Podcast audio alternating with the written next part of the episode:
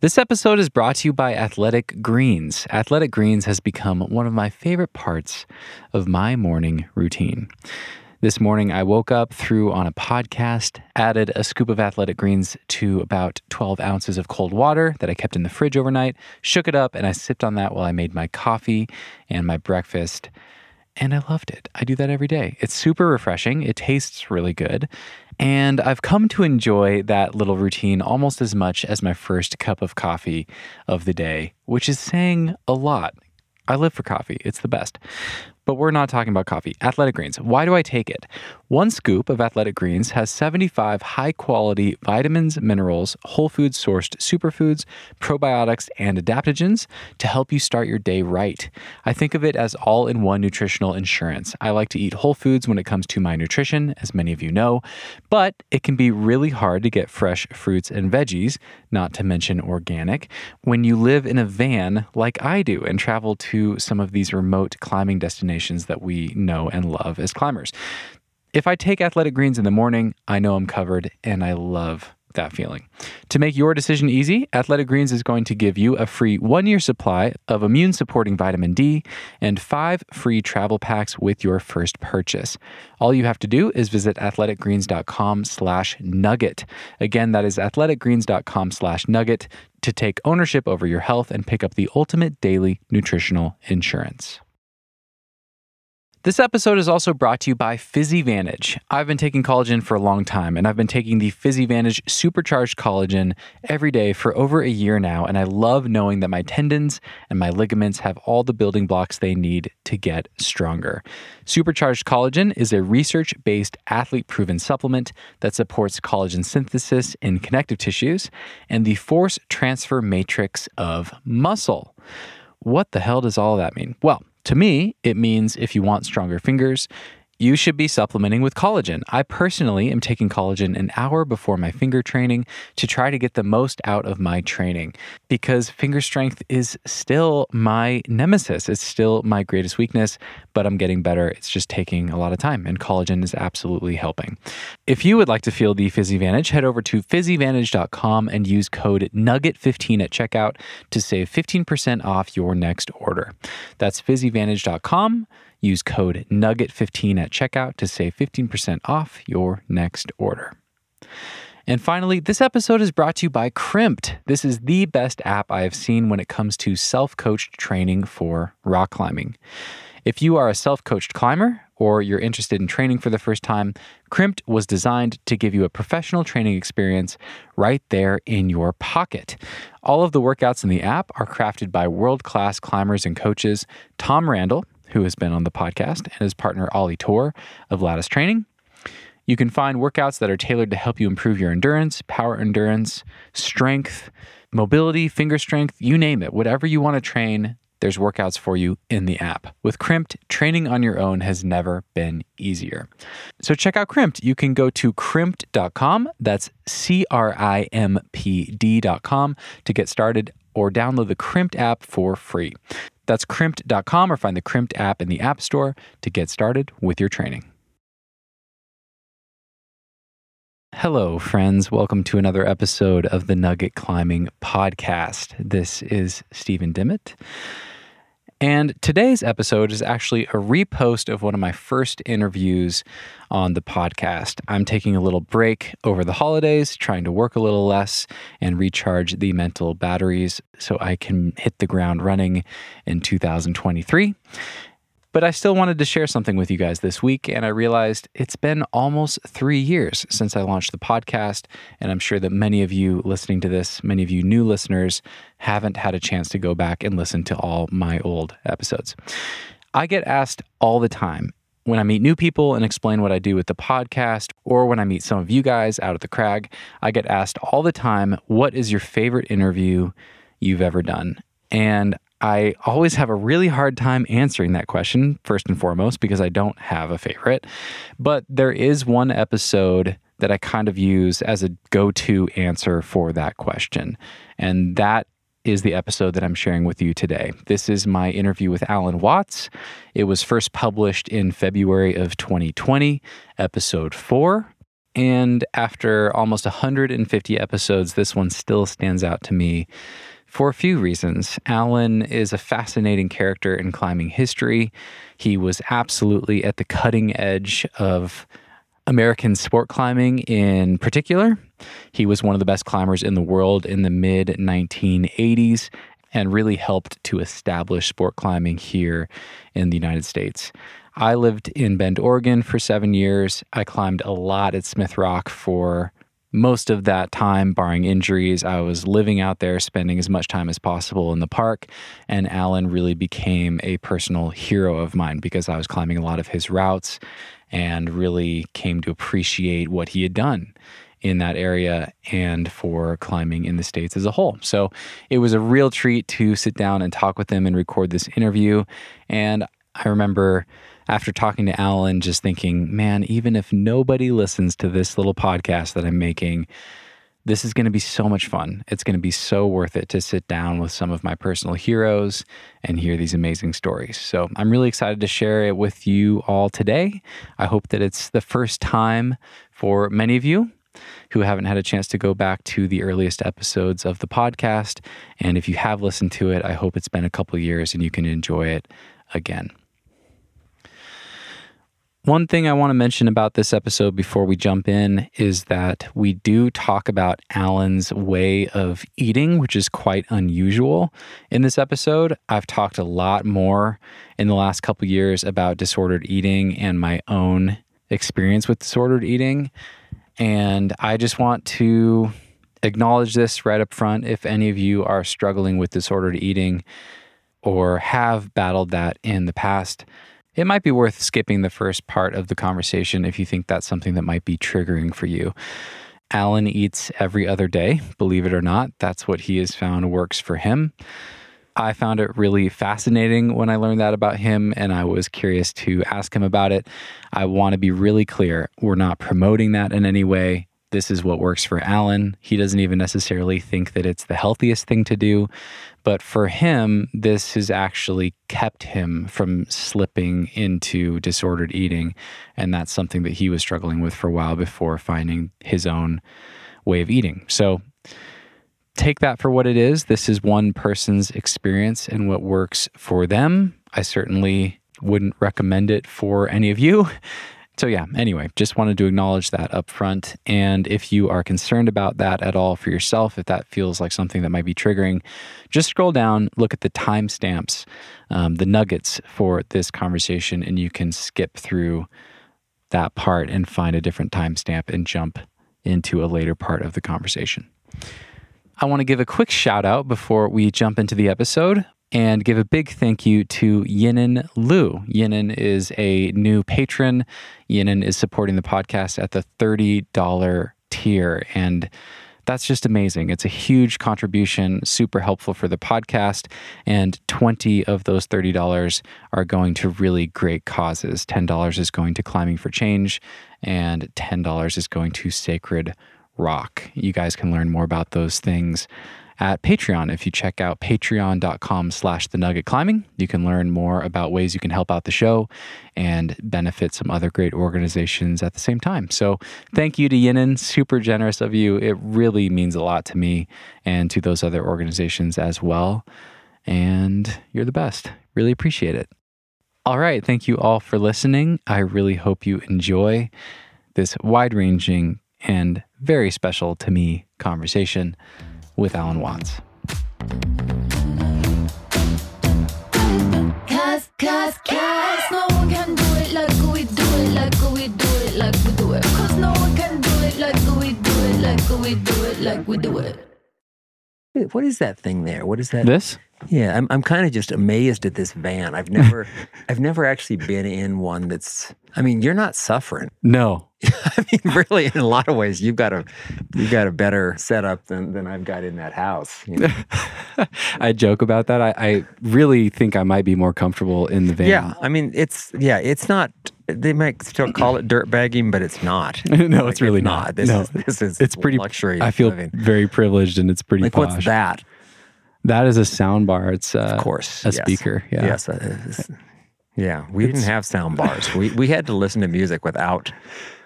Well, cassette players in our car. Did was, you travel around and live in your car for? I did a fair amount. Mm-hmm. Um, there weren't that many places to go when it comes right down to it. You go to Colorado, you'd go to all the places in California, you'd go to Joshua Tree in the winter. Yeah. Of course, Yosemite. But in Yosemite, you always had to drive out of the park to sleep in your vehicle. I, I think I remember having to do that. I don't know if that's still that that way, but um, I wasn't like a Todd Skinner who just, mm. life was on the road. Right. right? I was kind of a homebody, and I like sleeping in my bed, um, as minimal as it might be. You know, I had a focus of what I was working on at, at yeah. home was more important to me than than traveling. Well, in a way, you had the absolute perfect setup, too. I mean, you had cutting-edge climbing in your backyard. I had a good setup. It didn't seem that way at the start. Okay. I mean, it wasn't it wasn't like I was twenty years old thinking, hey, I've got cutting-edge climbing right in my backyard. It's like, no, I, I didn't at all. Yeah, two hundred routes. Yeah, but that's kind of what it evolved into. Mm-hmm. Looking back, it was just like, yeah, that was pretty amazing. Right place, the right time. But yeah. um, at the start, it just kind of seemed like I was adrift. Okay. Yeah. I just read Hang Dog Days, Jeff Smoot's book. Mm-hmm.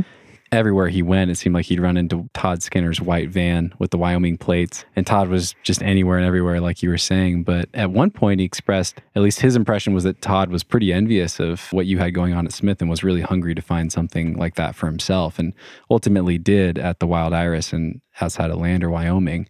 I had a It was a safe, Smith was a safe zone. It was a place to practice what I was, what Todd was working on, what I was working on. You could kind of um, practice it outside of the fray. You, mm. you weren't just, I mean, if you went to Yosemite or anywhere else and tried to do some, use those techniques or anything, you know, inspect something on rappel or hang dog or, you would just, it, you wouldn't be well liked. It wouldn't be well received. Yeah. But at Smith Rock, I could just do whatever I wanted to do. There was yeah. nobody there. And so it was, there was no opposition. There was not a, this side is against what I'm doing and this side is for what I'm doing. There were just, there was nobody there. There were just a few of us and we were all kind of pointed in the same direction. Mm. So yeah, it was nice to be able to do that. If I would have tried to do it anywhere else, I wouldn't have succeeded. Yeah. I was not a rebel. I, I, I was not somebody that was like, you know, screw tradition. I'm going to do things my own way. I mean, mm-hmm. that's kind of what I did. But if I would have been someplace and, you know, John Backer would have been my hero and like, don't do that. And it's like, okay, Mister Backer, I won't, you know.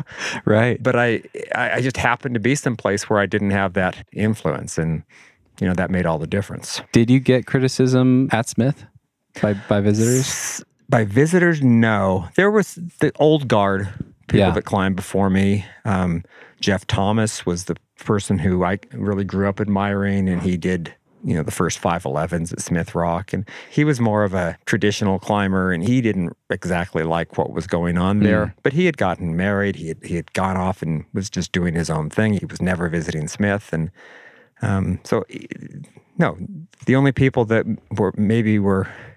criticizing me at all were just just a few old guard people who just were still kind of hanging around. But again, there were so few climbers. There was nobody nobody there. Mm. I mean, five days a week I'd go there and uh, there wouldn't even be another person. Wow. Explains all the bouldering and yes, all, all yeah. the traverses. Well, there were no routes. Yeah. Yeah. You you you, you had to boulder because um, there were no routes. It's harder for this. Ge- it's hard for this generation to understand. It's like, yeah, it is. You know, like, if someone walks in there with a crash pad, it's like, what are you doing, man? Don't you know what you're walking right past? All these amazing routes to try. Yeah, well, it's true. Yeah. So you have a really fascinating way of eating. I, I met you a few years ago. I think we were at the Spring Thing event at uh, Smith Rock, which is a yearly volunteer day that we do. And there's a big dinner afterwards, eating burritos, and everyone drinks beer, and there's a slideshow. I think you were giving a presentation that year. Yeah. And there was a group of us standing around before dinner, drinking beer and talking. I wasn't drinking beer, I think because I was projecting something and trying to send. And one of my friends was giving me a hard time. And you jumped in and you said, well, I can drink beer because I'm not eating today. I, I just found that totally fascinating and proceeded to ask you all sorts of questions about it. So um, tell me about your way of eating. Well, it it just kind of evolved, even though at this point I'm set on it where I, I don't think I'll ever change. Yeah. I mean, I, I climbed, you know, I, I had all my years of climbing, mainly in my twenties, into my thirties. But by the time I was thirty-three, my son was born, and I was, I was, had overuse injuries where, I mean, I was kind of done. I was burnt out of climbing. And the year before my son was born, actually, no, the day my son was born, I weighed like one hundred forty-eight pounds, which is more or less what I weighed when I climbed. Mm-hmm. And one year later, I was like one seventy-eight. Oh, man. Yeah, and it wasn't because I was just eating junk food or garbage. You know, I wasn't going to McDonald's. It's just I was completely inactive, and I was eating three meals a day, and I was thirty-three. Hmm. And genetically, I come from a, you know, especially my mom's side of the family, all everybody is, they're robust, you know, big people. It's a graceful way of putting it. Yeah, so I, I just kind of had that predisposition. And and then I, like, okay, well, I can't do this. I can't be... I can't be one hundred eighty pounds. And so I fought back, and I, and a year later, I'd lost the weight, and then I was, you know, climbing five thirteen again. Hmm. But then I kind of got out of climbing again. My daughter was born in nineteen ninety-seven, and I just started doing other things. And um, if you don't have to be in shape to hang off your fingertips, it's... Oh, it's a saving grace for breakfast, me. Breakfast, lunch, and dinner, and you just... You, you get older, it's just easier to put on weight. It's yeah. not it's not any weakness. It's not any sort of, um, you're a slacker. You eat the exact same way you did when you're in twenty in your twenties, maybe even better, probably better. Right. But you just don't. You're not as active. You're older. Your metabolism is slowed. So anyway, again, I found myself at one hundred eighty pounds, one hundred ninety pounds, you know, pushing two hundred pounds. Mm-hmm. Maybe by around two thousand ten or so. And at that point, I was kind of interested. My kids were older, and uh, there were, start, you know, like the climbing gym in Bend became a, a really good thing. And even though I kind of tried to get away from climbing, um, I was, again, I was burnt out on it, and it kept following me. Climbing followed me. It wouldn't let me go. People were still interested. Like, even when... You know, I was traveling back when my son was a snowboarder, and we'd go places. And, and every once in a while, I, I'd be like, are you Alan Watts the climber? You know, and, and for a long time, I, I would just say, uh, uh, well, uh, I used to be. Because, again, I mean, I, I don't know if I ever hit two hundred pounds. I, I remember seeing one hundred ninety-seven pounds on the scale uh-huh. at one point. So... And nobody lo- would look at me and think, oh, this guy's got a, you know, he's really overweight. I was just a normal, average, you know, I'm five nine. I, I, yeah, I was overweight, but yeah. I wasn't, um, but to be an athlete, I mean, what I found is that everything I truly loved doing, apart from being a dad and being with my family, but the stuff I did for me, all was dependent upon me being kind of fit. So mm-hmm. I couldn't, I liked, I grew up climbing mountains. I couldn't climb mountains. I'd go up to climb the South Cistern, and I feel like I was having a heart attack because mm. if you have forty extra pounds, fifty extra pounds, it's pretty hard to do. Yeah. I'd go out to Smith Rock, usually because somebody would, I don't know, I'd meet somebody who was like, I'd know somebody, you know, like in the family, or like, hey, I, I, you know, let's, it'd be great to go out and climb at Smith Rock with you. And so I'd go out there and, and I'd try to climb five seven. It would be like, oh my God, when did this, holes must have popped. When did this climb get to be so hard? There's some things you can do. You can play golf. You can be a great golfer mm. and be forty pounds overweight. You can play tennis. You can run around the court, you know, but climbing is, you just can't, you mm. can't. There's just, you can't do it. It sucks. It's not fun at all. Yeah. So at that point, maybe two thousand ten, I decided, okay, I, I got to lose weight. I can't, I, I got to lose weight. But it was really hard to do. It was really hard to do. I tried to do like the uh, low carb, no carb. I guess it'd be the keto diet now, where it's yeah. just, you just pretty much, you would eat meat and like high protein and yeah. no carbs. Was that like Atkins? At the, at I don't time? even know. You maybe... And I, I lost weight, but it just, I mean, I kind of went crazy. It just didn't mm. work for me. And I, and I, and I would lose weight, and I'd put it back on. And eventually I realized, you know, I've got an issue with this. This is not, this isn't easy. I, I might never be able to do it. I just don't have the, the self-discipline. I, I don't have the body type. I, I'm never going to be able to do it. And I don't know where or why, um, I mean, it's kind of funny, but I, I think th- for me, the start of it was I had a, I had a, um, you know, I'm I'm older. I'm in my fifties, and so you're in your fifties, and what you should do is you have your colonoscopy, you know, and to do a colonoscopy, you have to fast for twenty-four hours. Oh yeah, and so you can't eat, and then you take this stuff that. Um, you know, so you clean yourself out and all that, and you have your colonoscopy. And I did that, and I was like, wow, that was really easy. Huh. Like, that actually felt great. Huh. Like, and so I thought, I thought well, I, I might do that more often. And I started doing a little bit of research, and it came up this, like, alternate day fasting thing. Mm-hmm. And I just decided, like, a mission, like, okay, I am going to, I set this date, like, four or five months ahead. I am going to lose forty pounds. And I ate every other day. Mm-hmm.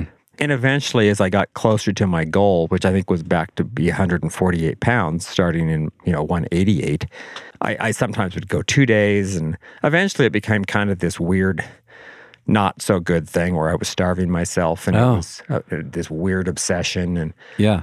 you know, and I hit, I hit my target. I, I got back to my weight. It was great. But I also was really kind of flirting with an eating disorder. It's like, it's a fine line between doing that and developing some, like, where it becomes like a mental health problem, essentially. I imagine it's really hard to transition to maintenance. Yeah, and maintenance just didn't work. So in the next year, I actually, you know, I had put on like, I went for a doctor's visit and I had put on like twenty pounds. And so again, it's like, oh, great, I don't want to have to face this again. And so I just decided, okay, I'm just going to go back onto the old thing. I'm just going to eat every other day. And not so obsessively, not with a weight goal, but just, I'm just going to eat every other day. And and that was seven years ago. And that's still what I do. Yeah. I eat every other day. So, and now there's like this research that actually says it's not a bad thing, and there's like time-restricted eating. Yeah. And essentially, that's kind of what I'm doing. And it's I'm not really fasting because... You know, I can have a beer or uh, I can have my latte in the morning. It's not a real fast. It's yeah, not, you know. But mostly. I mean, real fasting is not even drinking water. You sure. know?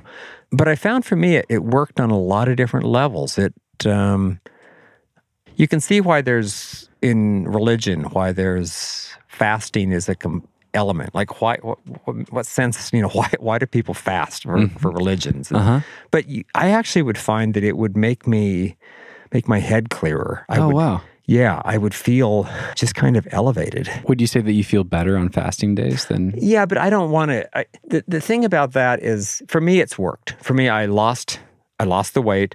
And, you know, they always say, if you're going to diet, or if you're going to lose weight, you can't diet. You have to make a lifestyle change, which right. is kind of useless in a lot of ways because, you know, if you're going to lose weight, it's one way or another, it's you're going to have to um, suffer. Mm-hmm. Sure. Yeah. And, but for me, eventually it became where, like right now, I've always kind of had a problem with moderation. I had a problem in moderation with my climbing. Mm.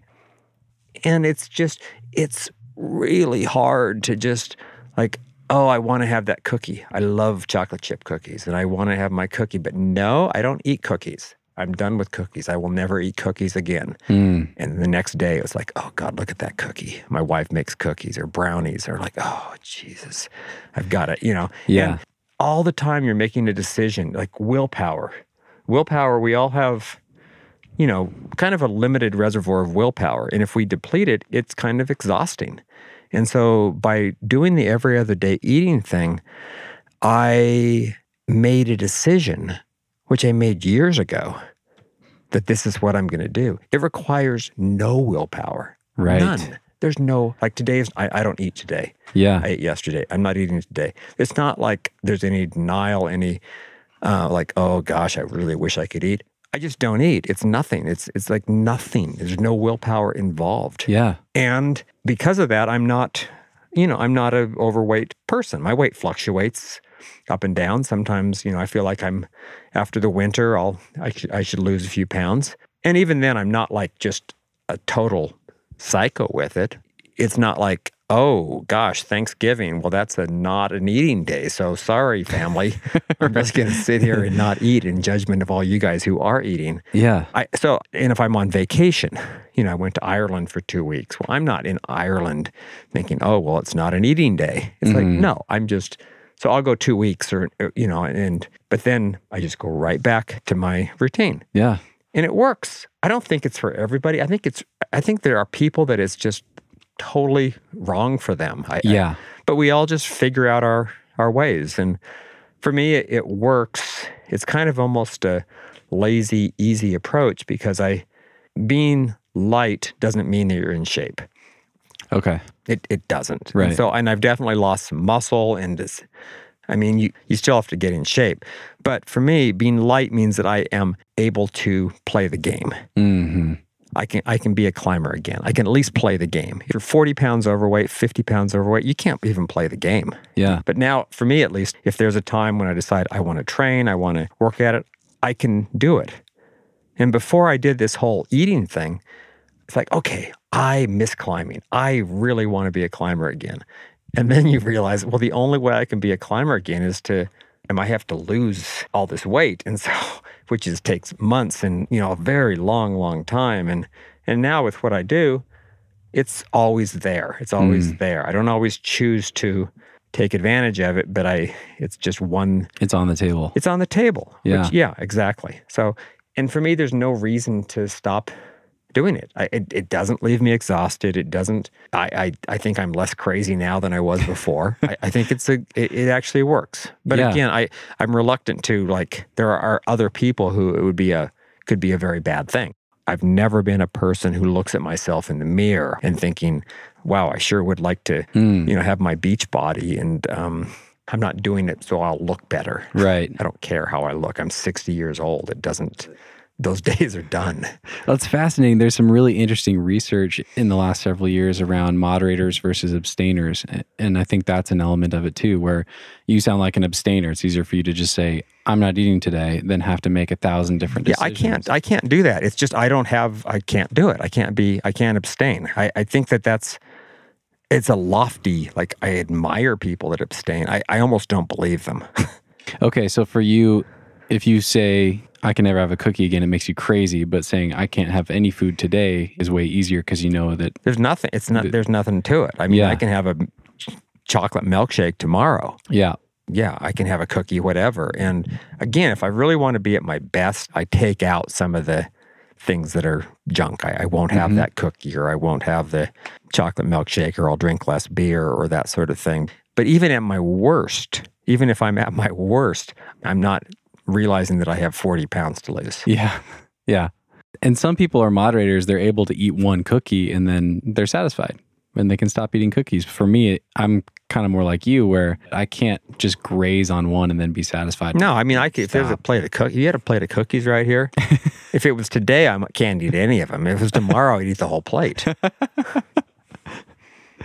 So I had asked you if you thought this would work for you back when you were climbing, and it was really interesting to hear that you, I mean, I think you said no, it, it doesn't seem like it'd be optimal for performance, but you kind of did that in a way anyway, because you were just so focused on the climbing. I mean, back when I was climbing, I did, looking back, I essentially did time-restricted eating, where I ate all my, pretty much ate all my calories in just like one massive meal. At the end of the day? At the end of the day. So you were just out there so preoccupied or distracted by the climbing that... I wouldn't bring food, and eventually I started bringing like energy bars, like power bars. That was okay. The first energy bar. And so I'd I'd recognize that you needed you needed to have some fuel. Mm-hmm. And but a lot of times it would, I would force myself to eat it. I've never been out at Smith Rock or anywhere climbing in the middle of the day thinking, wow, I'm really hungry. Hmm. I, I ne- never, I'm never hungry. I'm never thinking that. But you need fuel. So, and if somebody did that sort of um, routine that I do now, I mean, what I would recommend is you just, you, it, it's not absolutes. You just, if you were climbing, yeah, have something to have something to give you some energy. Mm-hmm. Or if you're training, have some protein. Have a protein, like a protein mix or something in a drink. Or yeah. Because you still need that. I mean, you don't, um, like I, when I lost the weight and kind of the way it's been for me, it, is my focus has just been to stay light rather than I'm not working on trying to put on muscle. Mm-hmm. If you really are, I don't I don't think this would work too well. I think it would be a, a mistake. And so yeah. if I was a whole lot younger and I was still trying to do this, um, yeah, I, I, I'd... You know, you can create it and, and do it however you want to do it. It's mm-hmm. not like it's, you know, you're... There's you're no not, rules. Yeah, there's no rules. You're not cheating. I mean, my daughter will say, well, you're not really fasting because you're drinking coffee or with, you know, with milk in it, or you're drinking a beer. And it's like, yeah, there's no, I'm not, it, it, there are no rules. This is my fast. I don't care what the definition is. This, yeah. This is what works for me. No dogma. Yeah. So you've been climbing in the gym again. How do you think about that with your eating? Do you plan your climbing or training days on the days that you no, eat? Or not at all. Oh, okay. Yeah. And I don't notice any difference. Wow. Where I'll notice difference is there's times when I've I've taken off. I think the longest I've gone is like three days without eating. And I'll notice at that point, mm. I'm, I don't have as much energy. Yeah. Um, two days, I don't have as much energy. One day, it doesn't matter that much. Huh. But also, I'm very used to this. After doing it for seven or eight years, your body just kind of adapts. Yeah, it, it, you know, for a long time, it's going, it's in the starvation mode, and eventually, it just gives up. And it's like, okay, well, this is the new norm. Yeah, you know, I, so your body adapts. Gotcha. Cool. So you started climbing at Smith really early, age fourteen, I think was the first time you went out there. Well, I was fourteen when I actually went out there as a climber. Okay. But I mean, I.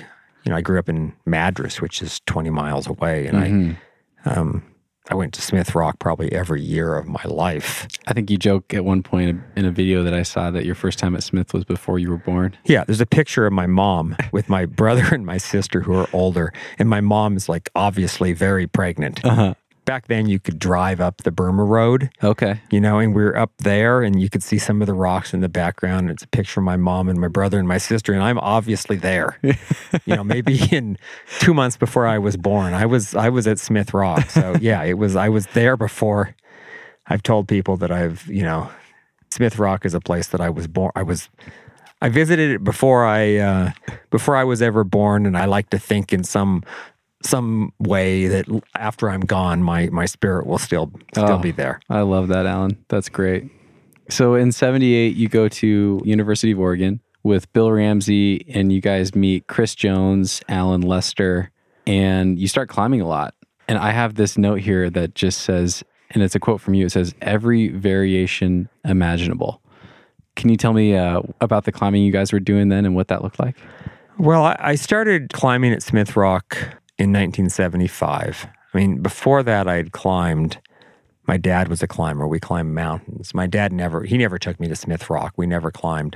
I made my own harness out of, you know, hemp rope. Uh-huh. I, I, I bought gear. I, I was ten years old and I wanted to be a climber. And, but I had to meet people. And when I, the first few years at climbing, I was climbing at Smith Rock. It was a very much adventure climbing. I was, it took me three years to go from five from beginning beginner to climbing ten A, mm-hmm. and really, if I hadn't met Bill Ramsey, I, I wouldn't have. I mean, I didn't really meet Bill. We were Bill and I were born the same day, oh, in, the wow. same, in the same hospital. Oh, that's amazing! And our moms were roommates in the same recovery room. Okay, I'm like six hours older than Bill. Did your dads climb together? Yeah, too? They, my dad and Jim Ramsey, Bill's dad, you know, if you look in the history section of the guidebook, you'll see those names together. Oh, great. Yeah, my dad was more of an alpine climber. and But anyway, so the, the family, there's even some, uh, you know, our families, growing up in Madras, of course, there was like, you know, a Ramsey marries a Watts or, so there's, we're even like related by marriage, you know. The, oh, cool. The, the Ramsey Watts names in Madras are, are yeah, they're big. So anyway, but it wasn't until I was in high school, and I'd know, known Bill my whole life, but I started climbing when I was a freshman, and it was like later on when Bill started being interested in climbing, and I took him out climbing for the first time. And but real quickly, he was the more aggressive, more, um, I don't know, he, he just had a real like personality just like to, he'd take, he was a little bit less reserved in okay. every way, mm. you know. Um, just he was more of an extrovert and, and more of just, you know, he was like a high school wrestler and football player, and I, and that was not my my thing. I was a I was a runner, you know. Yeah. So when I started climbing with him, he just at first I was kind of showing him what climbing was about, and then real quickly, he was the one that was kind of pushing me. Cool. Yeah. But then I was kind of competitive. I had a brother who was five years older, and so I just, my whole life, I just simply lost at everything because my brother just, it was harder to have a brother that much older. Everything you'd play at, he'd always beat you. Yeah. And so I just became pretty competitive. And so when Bill started to push me a little bit, it's like I responded. Uh-huh. And then Bill, we it just we fed off each other. And you said freshman, is that, are we still talking this high school? This was freshman in high school. Got it. So you're still in Madras. When I started climbing. Yeah. But then when we went to the University of Oregon, Bill told me he was going there, and he was going there because there was a climbing area right in the middle of town called yeah. The Columns. And I, I was like, great, sign me up. That's where I'll go. This is in Eugene? In Eugene. And yeah. so that's what we did, and we were roommates. And so I went to the University of Oregon for, you know, everybody, they have their colleges, you know, people they, you know, you, you're a high schooler, and then you then you think about the college to go to. And for me, it was the right college to go to. It was the absolute perfect place, but kind of for all the wrong reasons. It wasn't because of the programs they have or the academic reputation. It was because of this short little columnar basalt in the middle of town that I could walk to. Yeah. And so we just started, we'd go there. We the first day we were there, we we went climbing, and and then I met Chris Jones, Alan Lester, and I don't know, it's kind of like um, just looking back, I mean, I truly believe this. I don't, I'm, I'm not like a religious person. I don't, I don't, but there's some connections there where if you just simply have something in your mind that it's like, this is what I want. You have this target thing that you're looking at. This is what I want. Somehow, if you just s- stay the course, you tend to meet the people you need. They come into your life. Somehow you just connect with the people you need to do what you want to do. I, I don't think anybody who's done anything in their life would dispute the fact that they, nobody does it on their own. Hmm. We all meet people. There's all people that we meet along the way get get us to where we want to go. Mm-hmm. And I would have done nothing in climbing if not for Bill Ramsey, Chris Jones, and Alan Lester. That combination just, that was perfect. Oh, cool. And so, yeah, we would climb at the Columns, and it was like this. Is it a top really, rope crag? It's a top rope crag, and it's really small, but it's kind of legit. I mean, there it's real rock. It's like low angle columnar basalt, pretty smooth with some face holds, and and people have been climbing there since the sixties, and so some of the thinner cracks have been pin scarred out, mm. and some of the other cracks were wide enough where you could jam them, mm-hmm. but you would just top rope. We would just top rope with, you know, giving each other hip fillets, and you would just, that's what you would do. And... And it didn't take long before we did all the cracks. The hardest crack was maybe five eleven. And and then, mainly inspired by Chris Jones, we just started doing things, eliminating this hold or doing it one-handed. Hmm. And so we did everything one-handed and just all these. I mean, there were probably hundreds of variations. Some of the hardest climbs I've ever done in my life I did there. Yeah. So when I went to Eugene, I was a... I mean, I had done like karate crack with Bill and zebra, you know, ten A. Uh-huh. And within two years of Eugene, going to Eugene, I was climbing five twelve. Wow. Just yeah. pin scar cracks and just these bizarre little problems. So I had the, I had the skills, and I totally learned it there. I learned to climb in Eugene.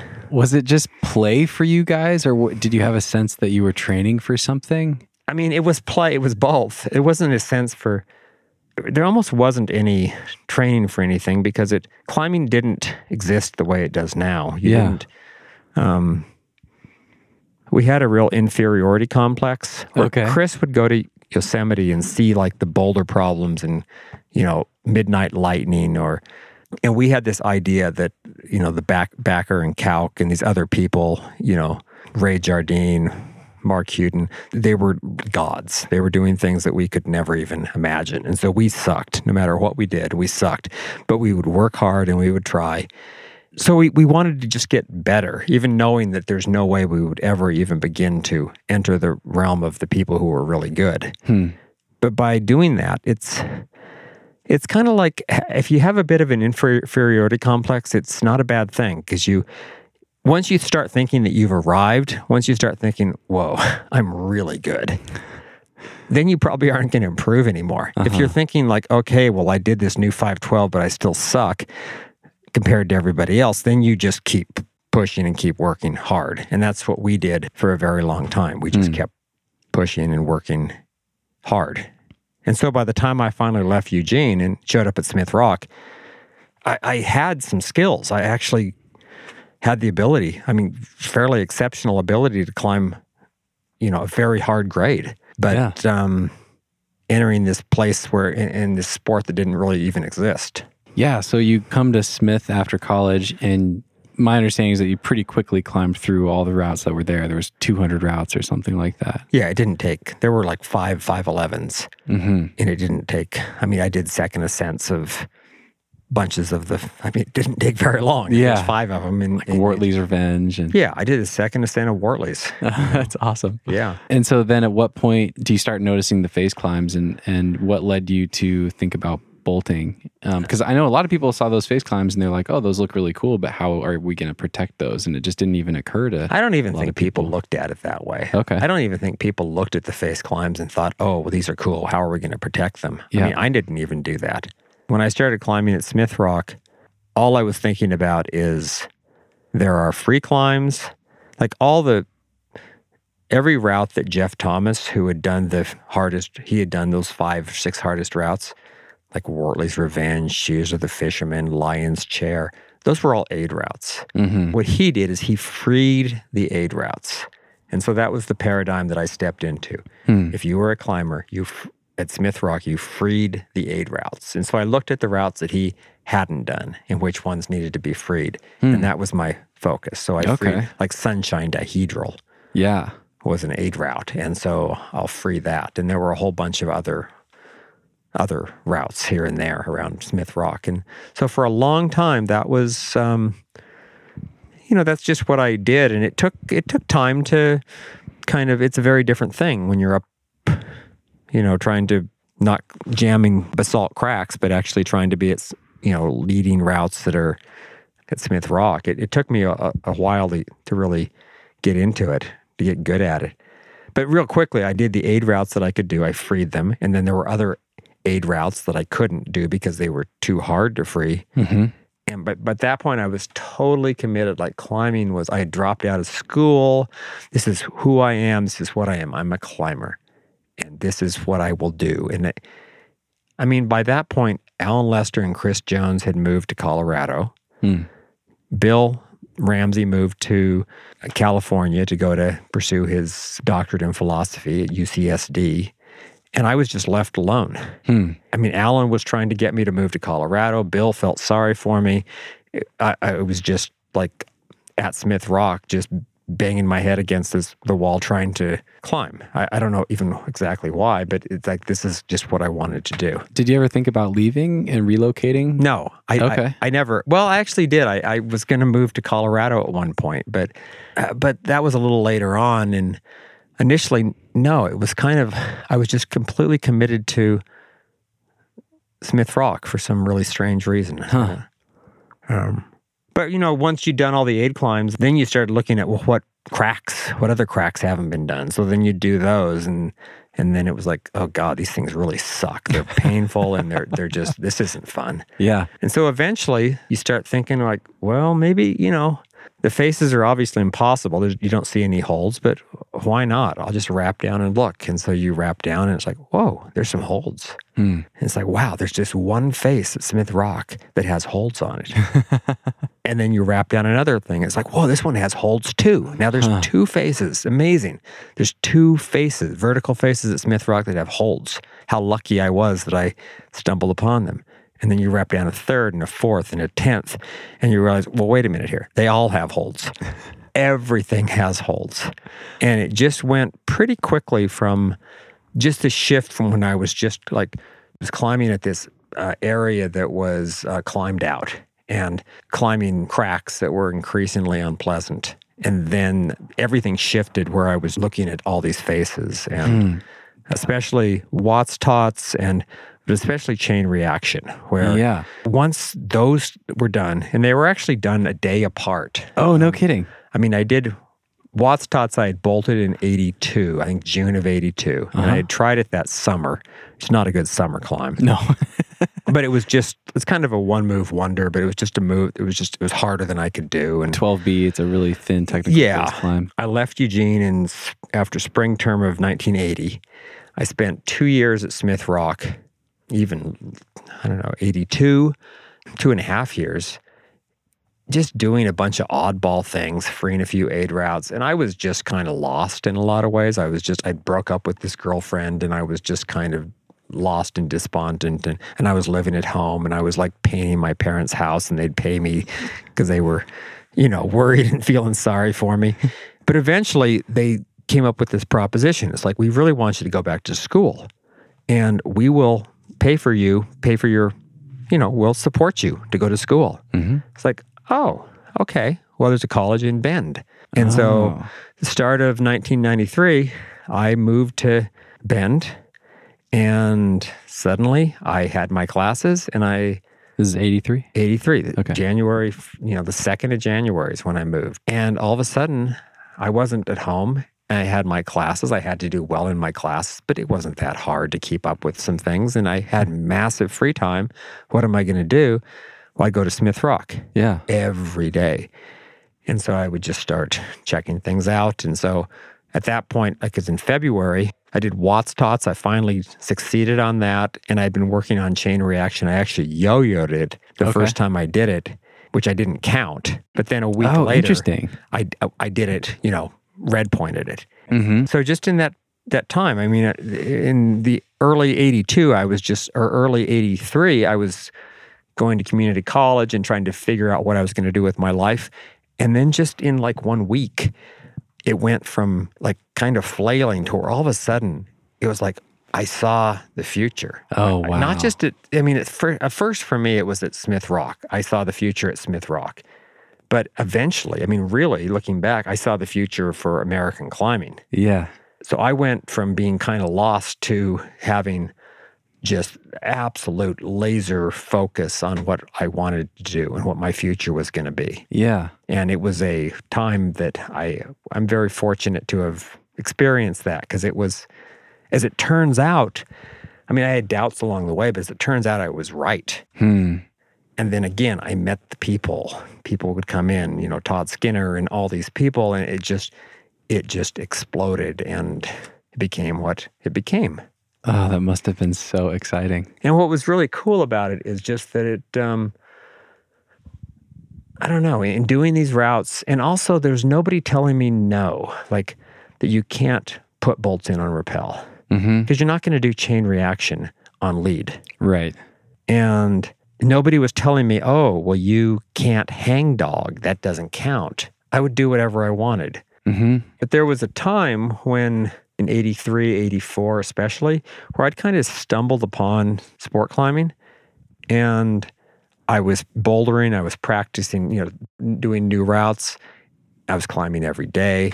And so all of a sudden, I was using these tactics that nobody else in the U S was using. And I went from being a decent climber to a really good climber yeah. for the time. Yeah. Largely because I was the only sport climber in the U S Yeah. And so it was an exciting time to be able to go elsewhere and climb routes and realize, whoa, all of a sudden, you know, these things aren't that hard. Yeah. The hardest routes in Yosemite, it's not very hard. Yeah, you went and repeated the stigma. Yeah, these things just weren't hard. Mm-hmm. And then eventually everybody else started climbing that way. And real quickly, everybody just shot by me. But, but still, it was a fun time. It's so interesting that you had that sense of freedom and no one was telling you no, but then... you still didn't count the yo-yo ascent. And you already had, even in eighty-three, you had this perception, at least for yourself, that red pointing was the authentic.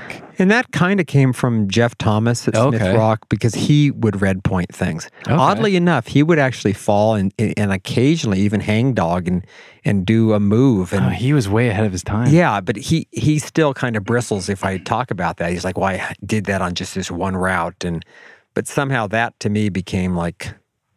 kind of what I was trying to do. I was following hmm. what what he did. And um, yeah, I had weird, there were weird things. Like it wasn't just the yo-yo. I had this very strict, very strict no, um, you couldn't leave gear behind. Okay. So no quick draws. Yeah.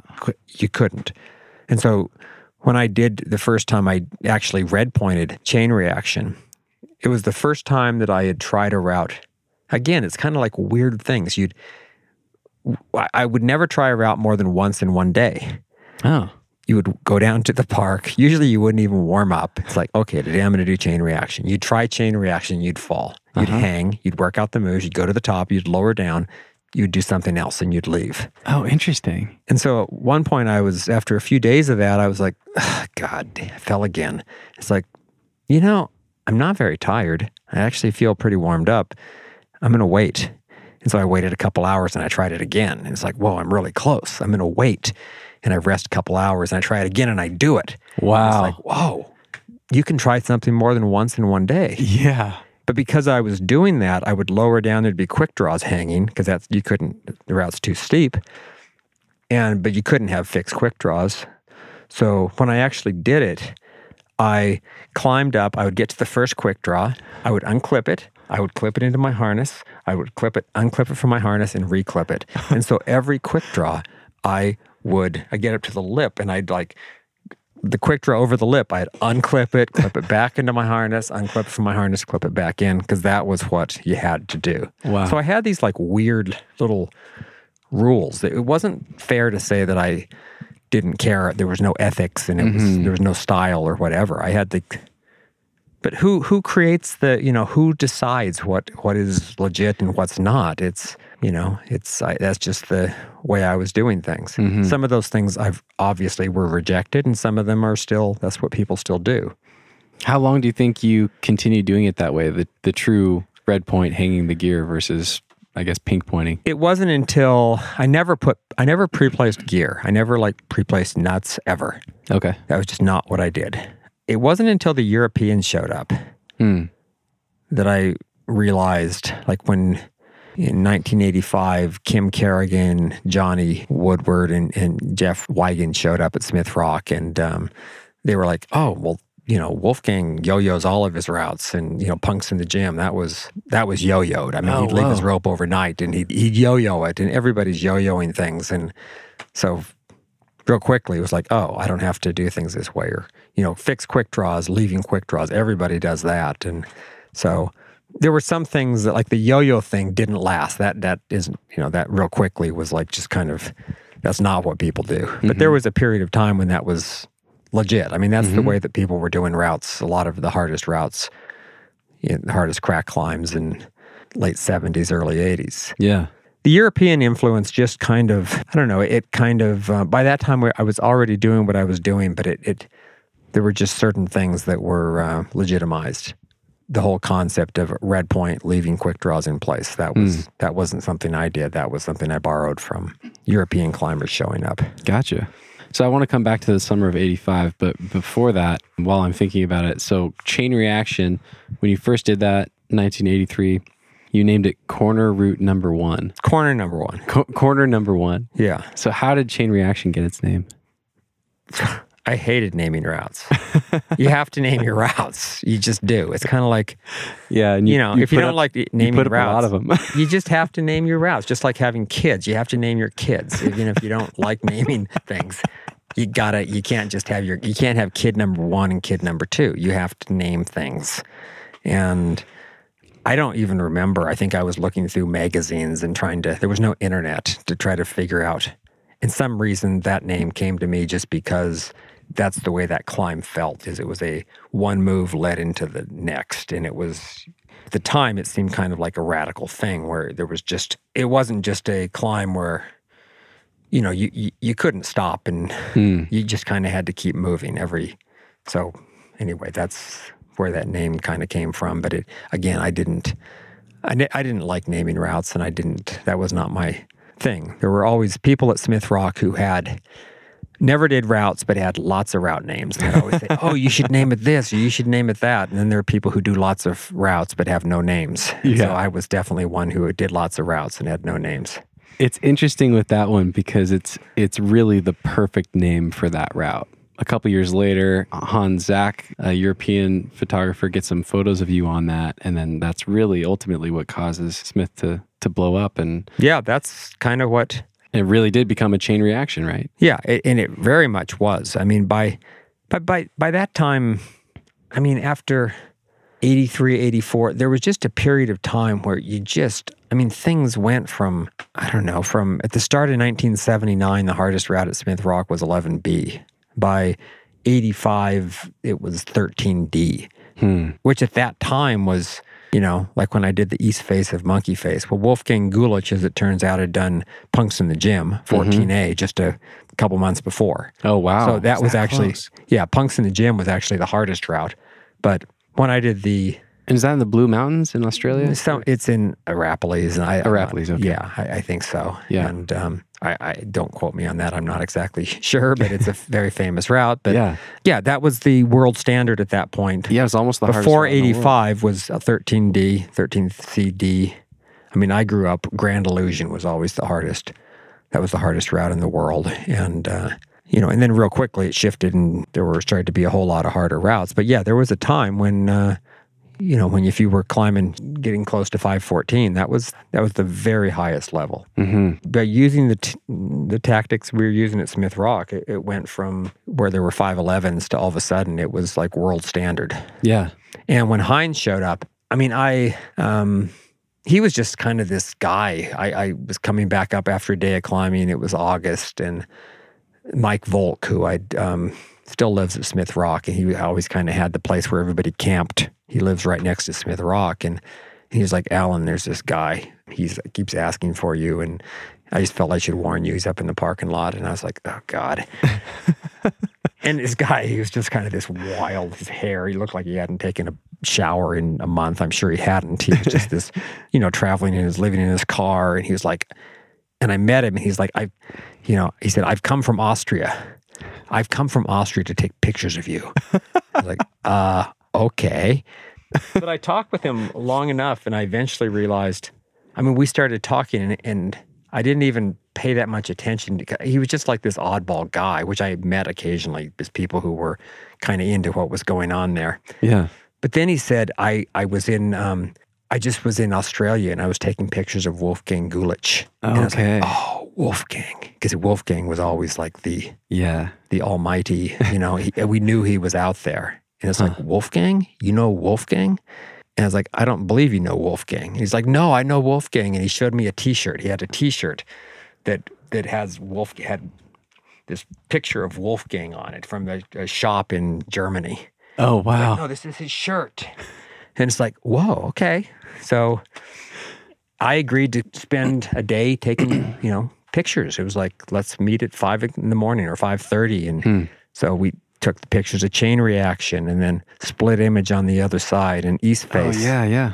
And I was wearing his wolf that Wolfgang shirt. Oh, no kidding? Yeah. I've never noticed that. Yeah, I'm wearing a yellow, at least on the cover, the mountain cover shot, I was wearing this yellow shirt. He thought it would just look, you know, good with my tights I was wearing. And uh-huh. so anyway, I didn't even think anything of it. We took the pictures. I was just kind of joking around with him. I said, he said, do you want to take the shirt? And I was like, no, I'll tell you what, Heinz, if you really know Wolfgang, here's what I want you to do. And it was just kind of my like sense of humor. I was just saying, you take the shirt, you take it back to Germany, you get Wolfgang to sign it, and you send it back to me. And I was just joking. Yeah. And then like four months later, I'm back in Eugene, and this package comes, and it's a signed oh Wolfgang Güllich, his his shirt. Oh my gosh. Yeah, along with the copy of Mountain Magazine that I was on the cover of. Wow. And so that just all of a sudden, and, and it changed things just from where Smith Rock was nothing to where the next time I went out there within just a couple months, it was, I'd go out there and I'd realize, whoa, there's fifty climbers here, and I think I'm the only one speaking English. Wow. Yeah. Just overnight. Massive shift. Yeah, it was crazy. Wow. So this video came out a few years ago that I really loved. It's called Pioneering Smith Rock, and it's a, a feature of, about you and your early days at Smith, made by, I think, Hydro Flask. Yeah, this... Um, the guy that did it was Matt Kleiner. He, okay. His, and he was working with... Hydro Flask, they, it's a local company, and yeah. they had kind of this They make program. Water bottles and pint yeah. glasses and stuff and like that. So I don't even know how that exactly came. I think it was actually Marcia Volk Mike's wife, who had a connection with them. Okay. So... Well, it's a great film, and there's a quote from you in that film that I that really caught my interest, and it was, you were talking, you were speaking about the summer of nineteen eighty-five, and you said, it was a time I would go back. If I could live a day, I sure would. So I, I'm curious, what would a day in nineteen eighty-five, summer of eighty-five, what would that look like? I mean, it was it was pretty simple, and in a lot of ways, it was not very impressive. I was just living in a, a tent. I had this big tent behind Mike Volk's property, like a walk-in tent. Okay. Yeah. And um, I think I had finished going to Central Oregon Community College, and I, I was kind of at a transition, and normally in the summer, I'd go back and live at home. But it was the first summer where it's like, no, I don't, I'm not, I'm just going to live in a tent. And so I just lived in a tent, and I was kind of at the peak. I was probably at the peak of my climbing skills relative to the rest of the world. It was the oh, okay. time when I was, I was closest to, um, you know, when I was pushing five fourteen, when five fourteen was still not quite out there, you know, or it was like yeah. that was the, the highest level. When yeah. did you do the first ascent of East Face Crack? Um, in eighty-four, I did it. It was done in two pitches originally. Oh, okay. So in eighty-three, I did the first pitch, which is like twelve C. Yeah. And then I started working on the second pitch, where you'd actually do it as a two-pitch climb. You'd do the first pitch, you'd have a hanging belay, you'd then do the upper pitch. Mm-hmm. And I did the upper pitch in eighty-four, first yo-yo, and then I actually red-pointed it, putting in all the gear, mm-hmm. which was, at that point, that that doing that, doing just that pitch alone was harder than Grand Illusion. It just was, putting in the gear especially. And then the next year I came back and did the both pitches together, which adds a bit in the difficulty, but not, yeah. I don't think it adds a lot. Okay. So yeah, eighty-four to eighty-five. And I mean, that's a long, that's a long route. If nothing else, that's a lot of rope weight. Yeah, it's a lot of, yeah. And we were using eleven millimeter ropes. Yeah. And back then when I was doing it, I wasn't pre-placing any gear. Mm-hmm.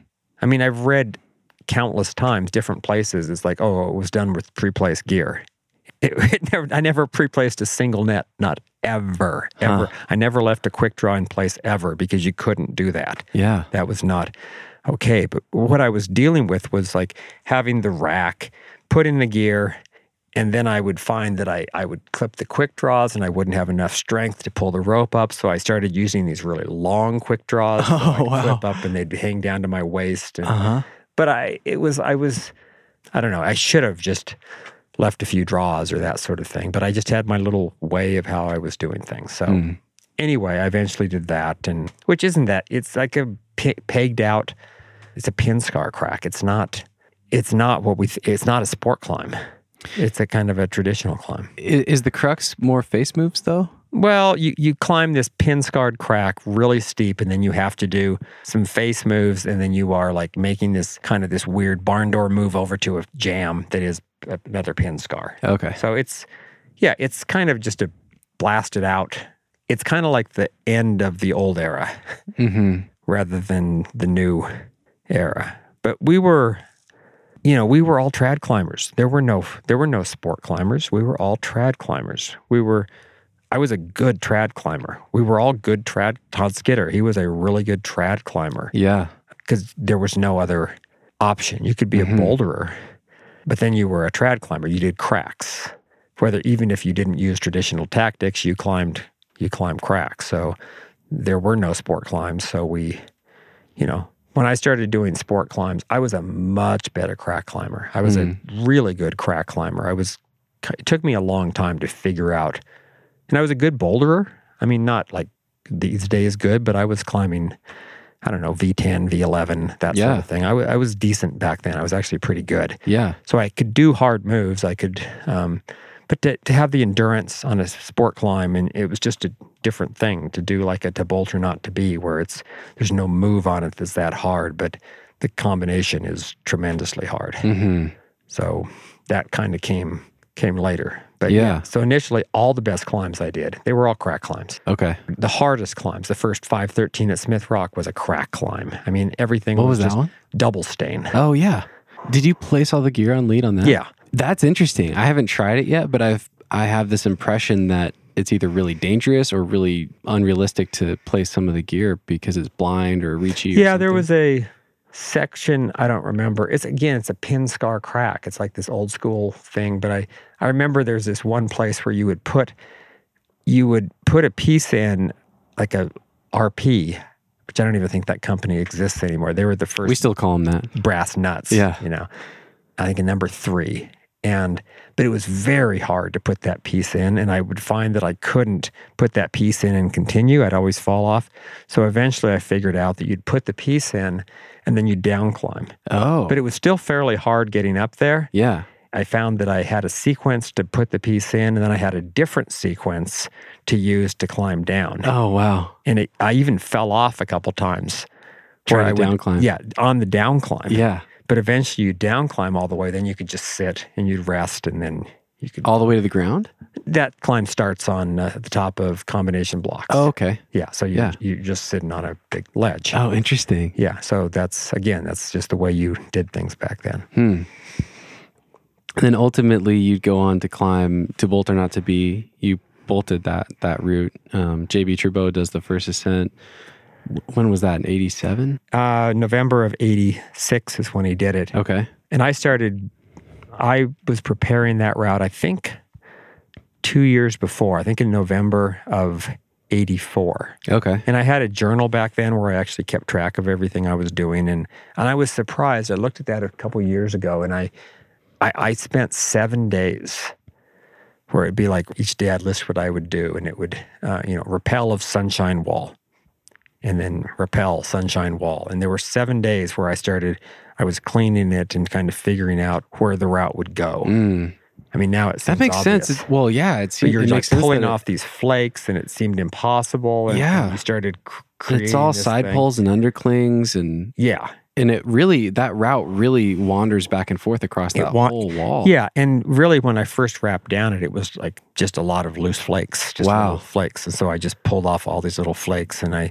You piece together this thing, and then I, and after I think seven days, I have an entry where I said, Sunshine Wall, top rope, did all the moves. Okay. So I, you know, at least it, I knew it was maybe possible. Mm-hmm. But did, did uh, you start working on it at that point? Well, or? I, I kind of did, but it was, I just, it was, that was just too much. I mean, that was early eighty-four. I mean, that if if I had done it, that that was, that was.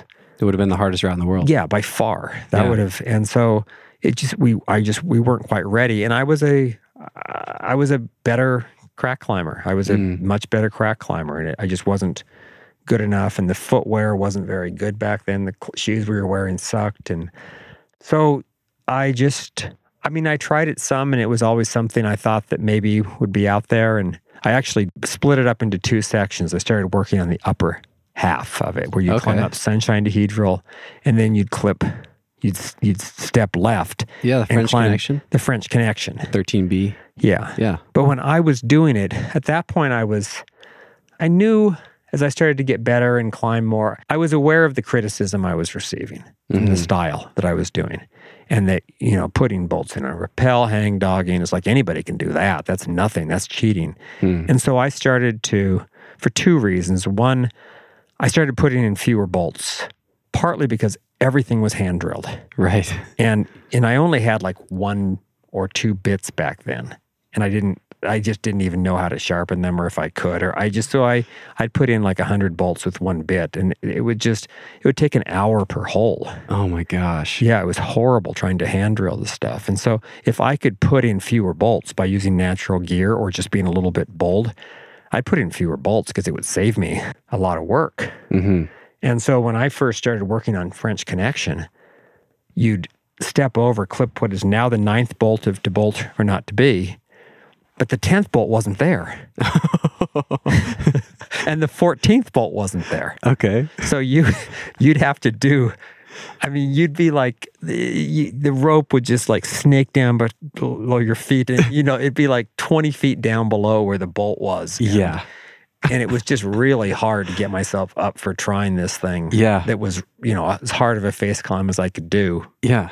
At that point, thirteen B or something, where the where you were taking forty. forty footers. forty plus footers. Yeah, that's not exactly like vacation bolted now, even with those right. extra bolts, it's still kind of run out. Well, yeah, like, yeah, it's it definitely is. And so in eighty-six, when Jean-Baptiste did it, he he real quickly just looked at it. It's like, oh, you need a bolt there and you need a bolt there. And so he added mm. the bolts, and he looked at it more from a European, like, not looking at it from a U S standpoint of where you are under tremendous criticism for doing this. Got it. It's like, no, it doesn't, it's silly. It's just put the bolts in. Uh-huh. You know, so anyway, that's, yeah, he, he did that in eighty-six. I'd met him in, um, at a climbing competition in, uh, in the Pyrenees. Okay. And people knew at that point what Smith Rock was from the magazines and the articles, and they knew who I was because of those articles. And I met him, and I was saying, yeah, you should come to Smith Rock. And he's like, oh, he said, I've already got tickets. I've already bought a ticket to, you know, my friend and my girlfriend were coming to we, the month of October. Oh, wow. And he was the first, he was the first one ever to buy the round trip Paris to Redmond, Oregon, to back to Paris round trip. Oh, that was his wow. trip. He didn't go anywhere else. Oh, man. Yeah. And so anyway, he came to Smith Rock, did the routes, and that kind of changed everything. It legitimized what I was doing, but it also took it up a notch. And hmm. for me, it was great because you could criticize what I was doing. But once this other this guy shows up from Europe and does something that is just, there's a big difference between To Bolt or Not to Be and some of the other, you know, Darkness at Noon, for instance. Mm-hmm. There's a huge difference. And it became really hard for people to argue with To Bolt or Not to Be. Got it. Look at this style. Look at the way of doing it. This is what happens. If you hang dog, you bolt on rappel, this is possible. Mm. If you are no hang dogging, lowering to the ground, yeah, you guys, you can be doing thirteen A or thirteen B or whatever. And But if you really want to be doing the best, the hardest stuff, either this way or just you're getting left behind. Mm. And that's the whole reason for his name, To Bolt or Not to Be. Either you bolt it or it's not even... Hmm. You step into the future or you're left behind. Mm-hmm. And that's kind of the way it was. That was the turning point. So nineteen eighty-five, you've done the first ascent of East Face Crack, and arguably you're one of the best climbers in the country at the time. In my mind, you're one of the best climbers in the world at the time. And it's my my understanding, feel free to correct me if I'm wrong, but you were climbing five days a week. That was working really well for you. So you thought, oh, what if I climb six days a week? What if I climb seven days a week? Eventually, you're climbing every day, getting really strong. Jeff Smoot, in his book, he he talks about when he was meeting you, uh, you were popping ibuprofen like candy and already having some arthritis and issues with your hands. And I have a quote from you. You said, I, I basically destroyed myself. Yeah, it's accurate. When we were, we went to lunch a few weeks ago in preparation for doing this, and you said something really interesting. You said, it was like, I found the goose that laid the golden eggs, and I killed the goose. That's exactly what I did. Yeah. It was, um, I don't know. It was stupid of me, but then again, I look back and it was, um, it was just my path. It was just what I kind of needed to do. It, it's, it's kind of like I, if I wouldn't have been as consumed with what I did, if I would have been slower paced and done those same things three or four years later, it wouldn't have mattered because it would have happened elsewhere. Hmm. It was like, it was just this opportunity, and I saw it and I seized it, and nobody was ever telling me, slow down. Hmm. I was obsessive, tremendously obsessive. I mean, kind of, you know, borderline mental health, sort of like O C D, you know, just simply, this is my goal. This is my vision. I must, I must do it. I must mm-hmm. do whatever I have to do. It's all that existed. My world was super simple.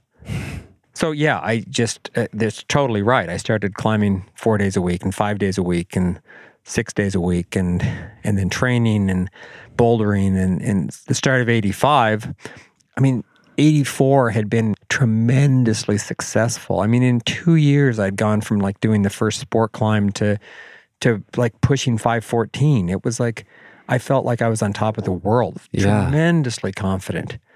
And so what am I going to do in eighty-five? I'm... hey, let's climb every day. Hmm. Let's do three hundred sixty-five days. Let's do every day. Climb every day. Did you? Well, Did I made it about halfway. Okay. Yeah. And I had a period of time when I was super strong. I was, I probably did the hardest boulder problems I've ever done. And I, my, I was, I mean, my fingers were strong. I was even probably fairly strong by today's standards. Yeah. But then I started not being so strong. I started feeling like, ugh, I'm just kind of feeling a little weak today. Hmm. After maybe day sixty. And then after day ninety, I was, it was more of a problem. And once I hit day one twenty-five, it was, um, okay, well, eventually I realized this isn't going to work. I need to take one day off. So I took a day off. And then I wasn't any better. I wasn't any stronger. And, you know, I did come back, and I actually did my hardest climbing after that. But you can't do that. You can't climb. Doesn't matter what you're doing. If you're a runner, if you're whatever, if you you push your body and you rest your body. And when mm. you're resting, your body grows stronger. It it You damage your body. Mm-hmm. And it is in the rest period that your body then grows stronger. Yeah. And I ignored that. When my body wanted to grow stronger, I was back out mm. climbing, crimping stuff, pin scars, little one-finger jams, horrible torquing things. And I, I mean, in, in nineteen eighty-five, I... in a lot of ways, did some of my best climbing, but I kind of sealed my fate for the future. It was, hmm. I never, I never recovered. Even though I did harder routes, I did five fourteen in nineteen eighty-eight and eighty-nine, and um, I never recovered. And I hmm. still, it doesn't matter. I still have the same issues, the exact same issues that took me out then. I still have them. Oh, I go to wow. the gym. I have joints that will become inflamed. They'll become red. They're just, they feel like they're infected. I mean, it's, I have like this, I, it's accurate. I destroyed myself. It's, it's too bad that I did that. I wish I wouldn't have. I should have had a longer uh, career. Mm. But um, again, I, I, I'm not, you know, I'm not complaining with just the way it went for me. It was just, that was my path. Yeah, it's really interesting to hear you say that. I mean, you seem really self-actualized, and you've seen that, you know, you've seen what happened from that path and, and how much of an impact you've had. Um, obviously, at the same time, it's still tragic. It's still a, a hard story. So I'm curious, would you would you take it back? Would you do anything differently? Yeah, I think I would. Yeah. I think I would rest occasionally.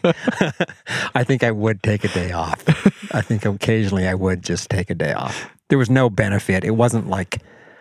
I mean, it was just the way it was. And in some ways, for me, at this point, to say, poor me, oh, it's really too bad what happened to me. My fingers went and, you know, and, and I couldn't climb harder. I had a short career, or I am so grateful, like just unbelievably, wonderfully grateful for every ex- experience I had. I mean, I got to, I was a kid. I had like these dreams of wanting to be a climber, and what happened to me was beyond what I ever would imagine. And the fact mm-hmm. that we're here years later, decades later, I mean, people, it's still, it will follow me my whole life. I mean, when I'm finally gone, you know, that's what my obituary is going to say. It's definitely going to mention Alan Watts, rock climber, Smith Rock. And yeah. um, it was the best thing I ever did. Hmm. And so it's, it uh, would be really petty of me to look at it and complain.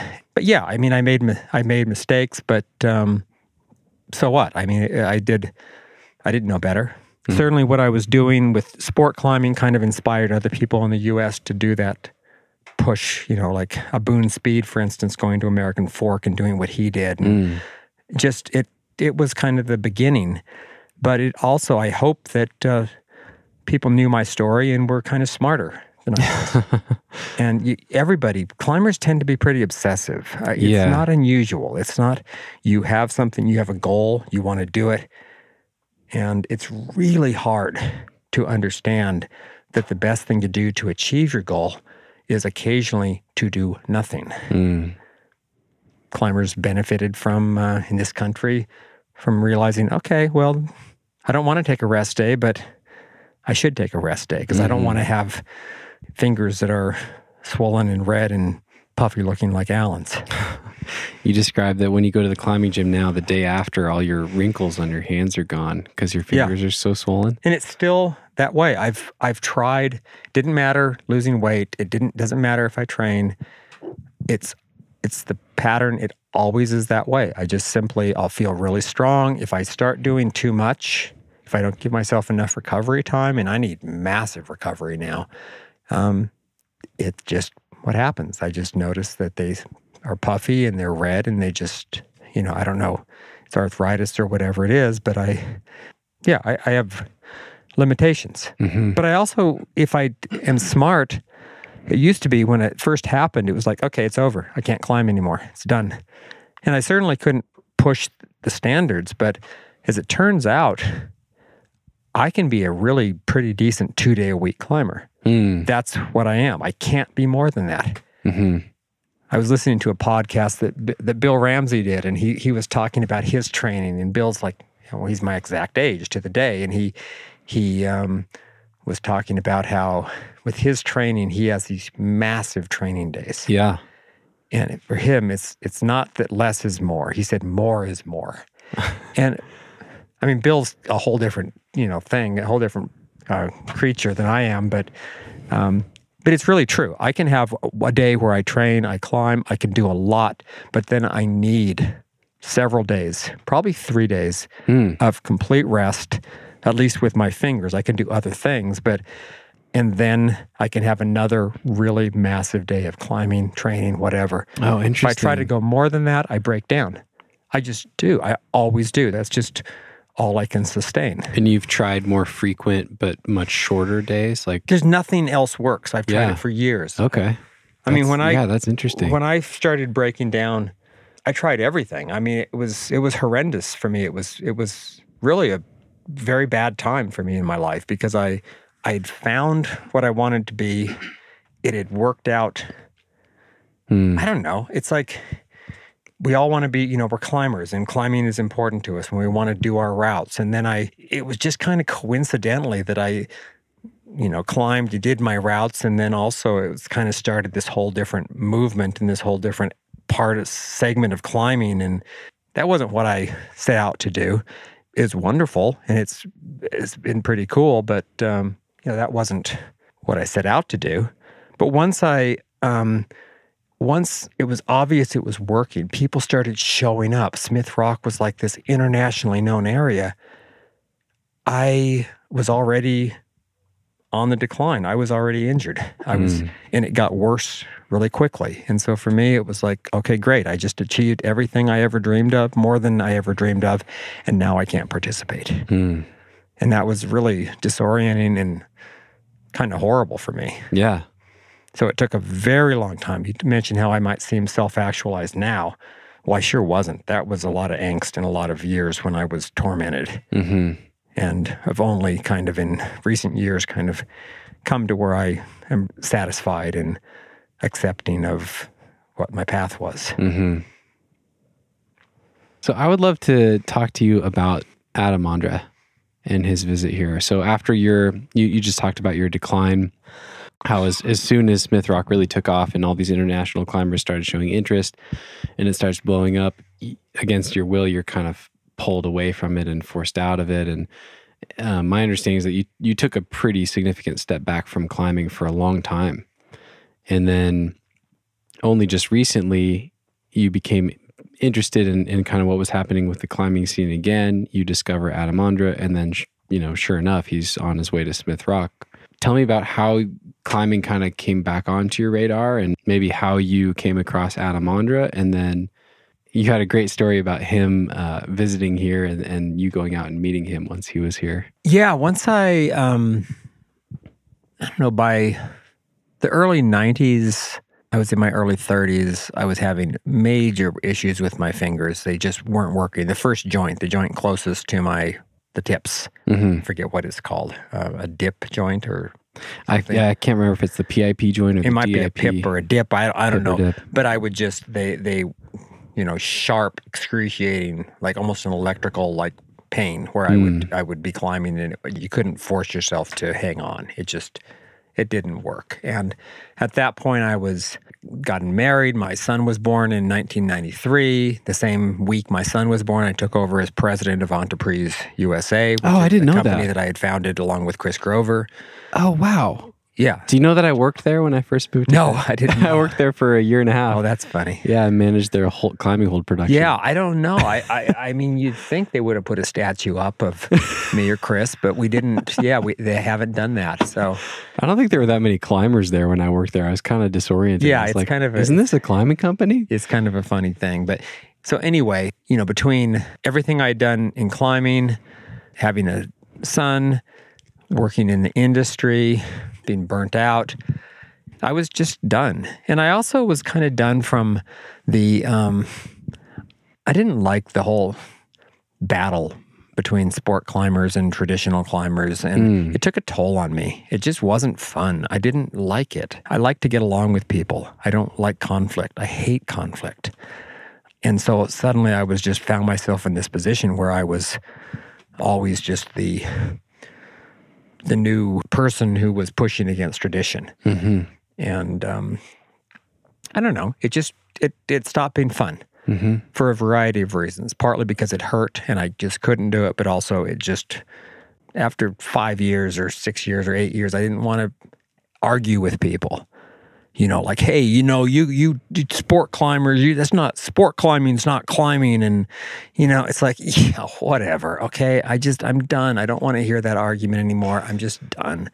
And so, yeah, I, when I quit, I really quit. And especially in the uh, two thousands, my son was a, a competitive snowboarder, and I, I was following him around the world, and, and I didn't need it. It was, I was glad I lived those years, but they were done. Mm-hmm. I went... I don't know, fifteen years, I never picked up a climbing magazine. Hmm.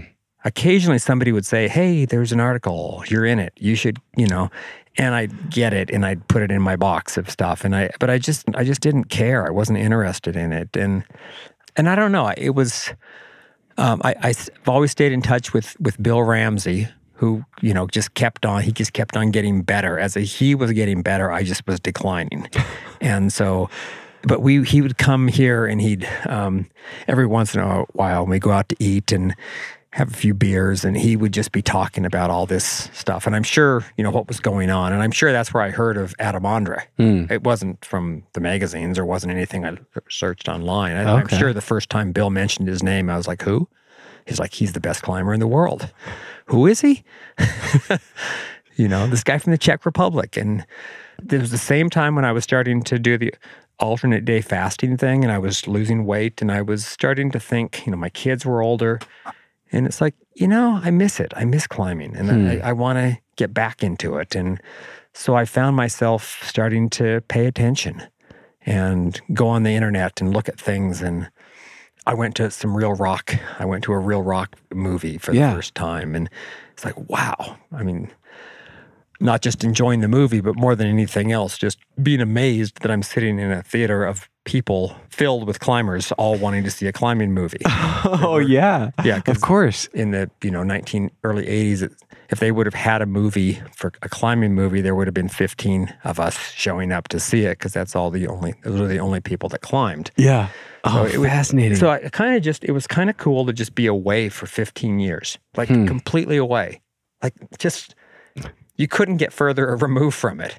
And I, I hardly ever thought about it. And then just all of a sudden, back into it, like this is the new world, and kind of educating myself. And hmm. it's like, it was, um, yeah, it was kind of fascinating. And I mean, of course, Adam is, you can't, if you pay attention to climbing real quickly, you know Adam Ondra. Mm-hmm. But it wasn't until um, I had my hip replaced, October first, two thousand eighteen. I had a hip that was going bad, my right hip, and I was getting to where I was just having things that were going wrong with my body. Mm. Like I'd had, I started trying to get it back in shape after I lost all the weight in two thousand thirteen. I was a, back in the one hundred forty, you know, one hundred forty-eight pounds and ready to be a climber again, and then I tore my rotator cuff. Oh. And a year later, I had surgery, and then a year later, it took a year before I could start climbing, and and then as I started climbing again, then I noticed, gosh, my hip is hurting. And real quickly, it was like, I can't really walk, and I can't sleep, and so I had to have my, had my hip replaced. I actually had it resurfaced. I had it done in Seattle, so, but it was kind of a major thing, and But at that point, I was kind of following what was going on in climbing. And somehow I had heard that Adam Ondra was in the U S and that he might be coming to Smith Rock. Yeah. And so it would be, it had been like three weeks after my hip surgery, and I was just shuffling around the house with using my walker and just suffering, feeling like life was over. And I started just Googling Adam Ondra. And it was a Facebook, a public Facebook page. And I just started looking to see, I wonder if he's really coming to Smith Rock. And and maybe a week later... And again, at that point, I had just I had graduated from my walker to walking poles, but I had done nothing more than walk around the block uh-huh. at my house. And um, and one morning, I woke up and I Googled his name and came up, and there was a picture of him like sitting out in the trees, and it's like, whoa, that looks like Mount Jefferson behind him. Yeah, and it's like, oh my God, he's here. So I just I grabbed my walking sticks, drive to Smith Rock, and I went down down to the dehedrals and just in search of Adam. And um, which for me, it was epic just walking down there, because I, I just, it's the first time I'd ever, again, had done more than walking around the block. And but I figured, you know, this is, if he's coming to Smith Rock, it's worth it to meet this guy. Hmm. And I am not somebody ever who will go up to somebody and I don't want to introduce myself or want to be like, I, I dreaded having to say, um, hello, Adam, my name is Alan Watts. Perhaps you've heard of me.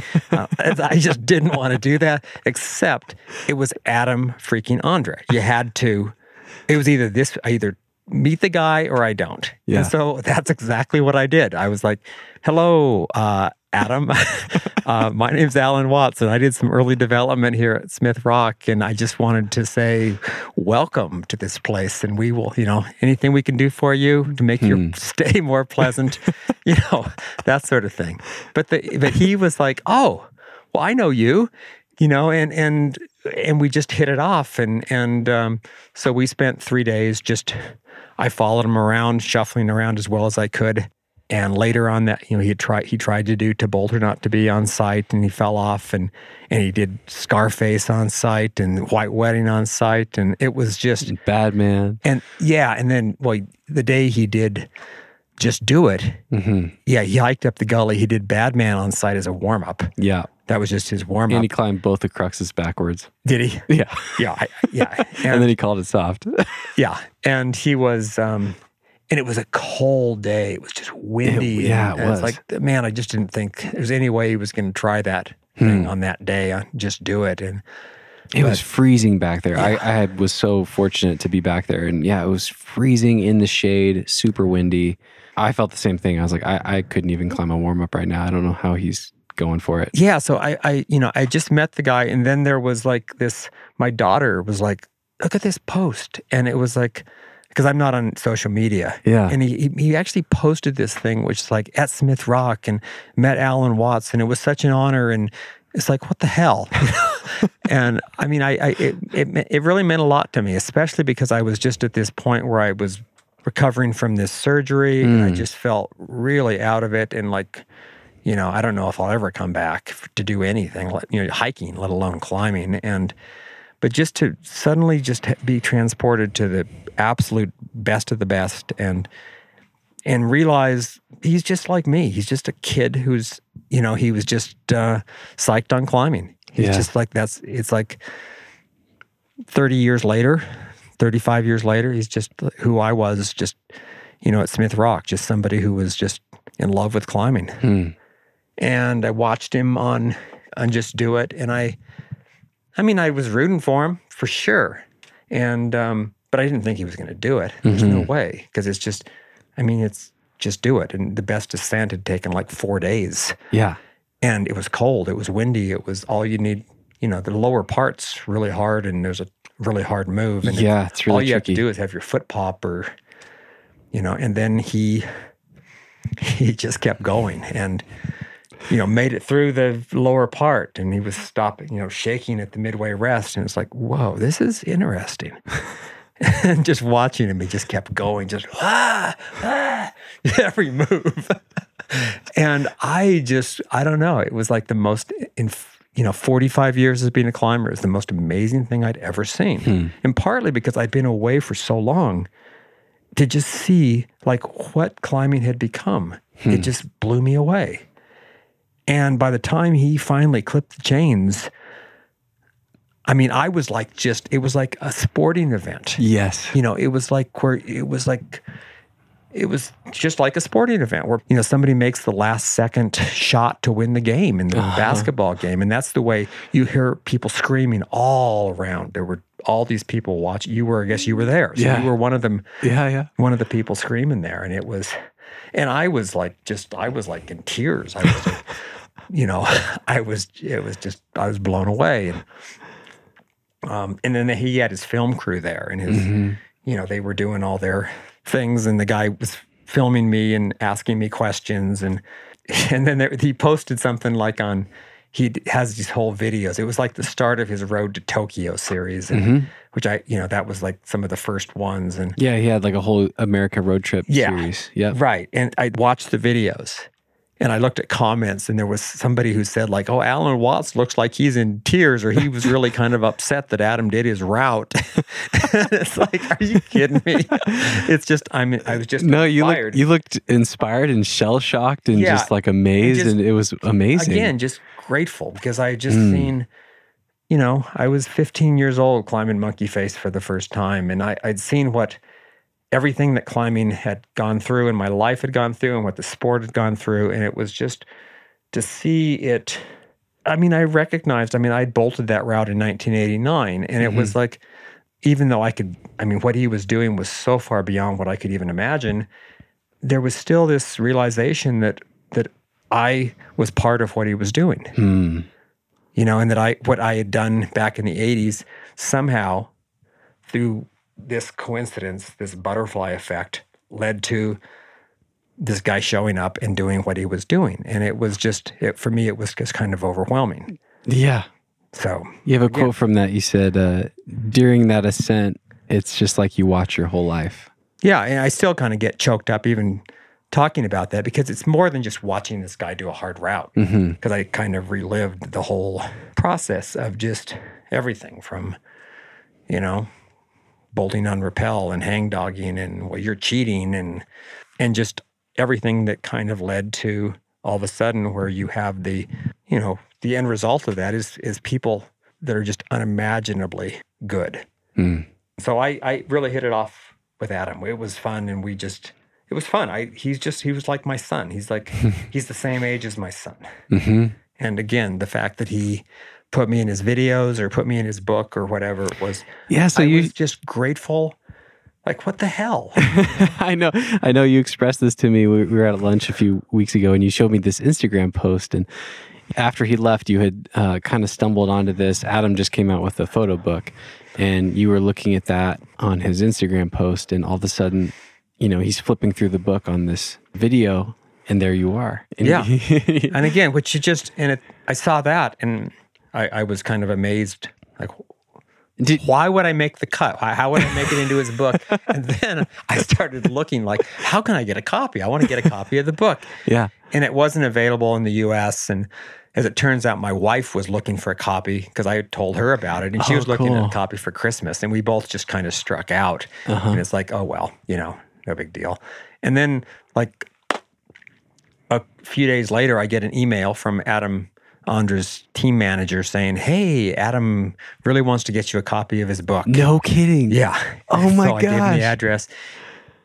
You know, he sends me the book, and I don't know. It's, again, it's just things like that that are just um, grateful, gratitude. Mm. That's my thing. If I look back at my years of climbing, that's it. It's just, yeah, it's it's the best, the best thing. So that ever happened to me. Hmm. It was really interesting in that video series to watch you kind of hanging out with Adam and, and beyond Just Do It, going on and trying the All Project. We were talking about that. So Adam was trying a project on a feature called the All, A W L, and you had bolted this line back in... I think nineteen ninety. nineteen ninety. And it's, I mean, Adam was thinking it's going to be fourteen D, but he didn't do it despite ten tries or something in a day with really good conditions. So it might even be harder. It was fascinating to hear your perspective. You were telling me about being out there that day and watching him do this. And there was this moment where he realized that he wasn't going to be able to pull it off. Yeah, the sun, day. It was, the thing was in the shade. The uh-huh. conditions were perfect. And then his, he, I mean, he had just done, you know, the day before he had just on-sighted Batman, Just Do It, and uh, Spank the Monkey, you know. The, and, you know, he Oh, was, did he do that as well? He actually fell off of the full full spank. Oh, okay. His foot just, I mean, he was totally in control. He was right up at the top, and his foot was in a pocket, and he was reaching up, and his foot just popped. Oh, so, man. Yeah. So, I mean, that for him was, I don't think thirteen D was that Yeah, that hard. He just did it like half an hour after lowering off of Just Do It. Uh-huh. But then the next day, he's trying this project because I told him about it. Mm-hmm. And um, his skin wasn't good. He was tired. But still, I mean, he's Adam Ondra. And um, he was working on it and kept trying. He was really close. Like, okay, he'll do this. And then you started to see he kept falling off on the same move over and over. And the sun was coming over, his skin was bad, and it was getting a little warm, and you, you know, there got to be a point where it's like, he's not going to do it. Mm. And he realized that, and the, he had one attempt where he was up there, fell off on the, the last hard move, and he's just this really mild-mannered, super nice, unassuming person, and all of a sudden, he was just like, ah, I do not want to fail. Oh. And just, you could just tensing all of his muscles. And then he just returned to his nice person that he was, just real calm. Oh, well, you know, I'll come back. And, but you just, the intensity, you saw mm. the intensity of what makes him who he is. Mm. So again, good memory. That's fascinating. I, I'm really fascinated that you bolted that in nineteen ninety. I mean, there's a, there's a quote from Adam, I think in that same video, and he's talking about just how brave you were for bolting that when you did. And there's also, there's an open project, I believe on the left of Scarface on that sweeping overhanging wall. And it's a beautiful feature, but you know, Adam's just guessing. I don't think he tried it, but he's like, yeah, this thing's going to be five fifteen, maybe five fifteen plus. It's fascinating to me. I, I would love to know, what was it that led you to bolt those things? Were you just the optimist? Did you just want to see for yourself and think you might have a chance of climbing these things? Did you have any sense of how futuristic those climbs might be? Well, I mean, if you look back and put it into context, in nineteen seventy-nine, when I was eighteen years old, the hardest route at Smith Rock was like five eleven A, maybe B. Move ahead seven years, and the hardest route at Smith Rock is five fourteen A.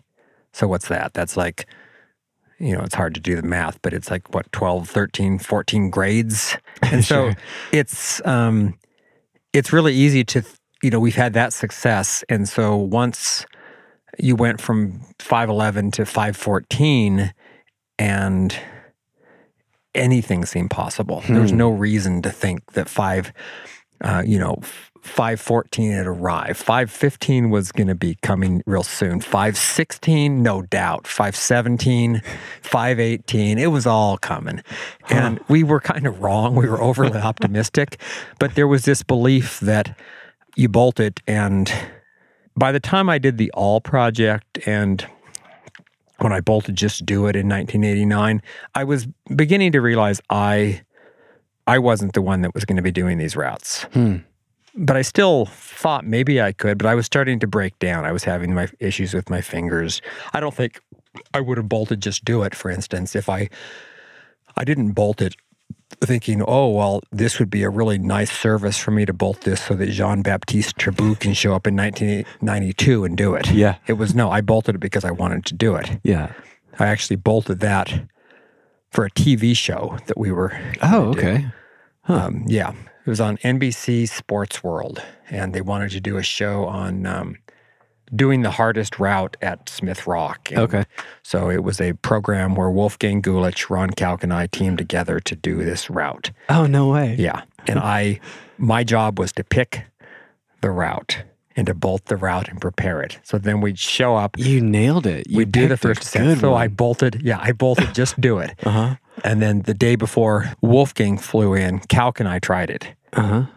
And we had like two days to climb once the film crew showed up, we had two days to climb the thing. And real quickly, we realized, oops, this isn't going to work. We're not going to, because in nineteen eighty-nine, fourteen C, that, that was, there's nothing, again, it was harder than anything that had been done. And um, so we, we ended up changing our plans and doing something else. And again, it was a good memory climbing with those guys. And um, I just was looking at different routes, and that, that thing on the all, it's, it wasn't a, it's just this short little thing, but mm-hmm.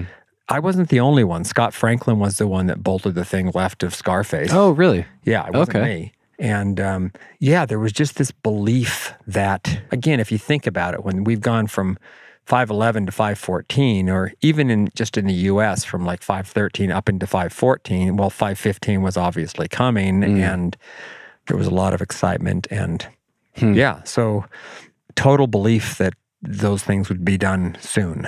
Hmm. So when I bolted that thing on the all, it was not, I wasn't bolting it for Adam Ondra to try thirty years later. Uh-huh. I was bolting it for, hopefully I'd be able to do it in a year or two, or if not, somebody would do it in wow. the next few years. And then they just, it just sat. It was just abandoned. And, yeah. and I'm glad. I mean, I guess what's cool looking back is that I saw it, could feel the holds, and decided this will go. Hmm. And not chopping the holds, mm-hmm. chipping it to, to where, because it would have been really easy to chip the thing down to thirteen C. Yeah.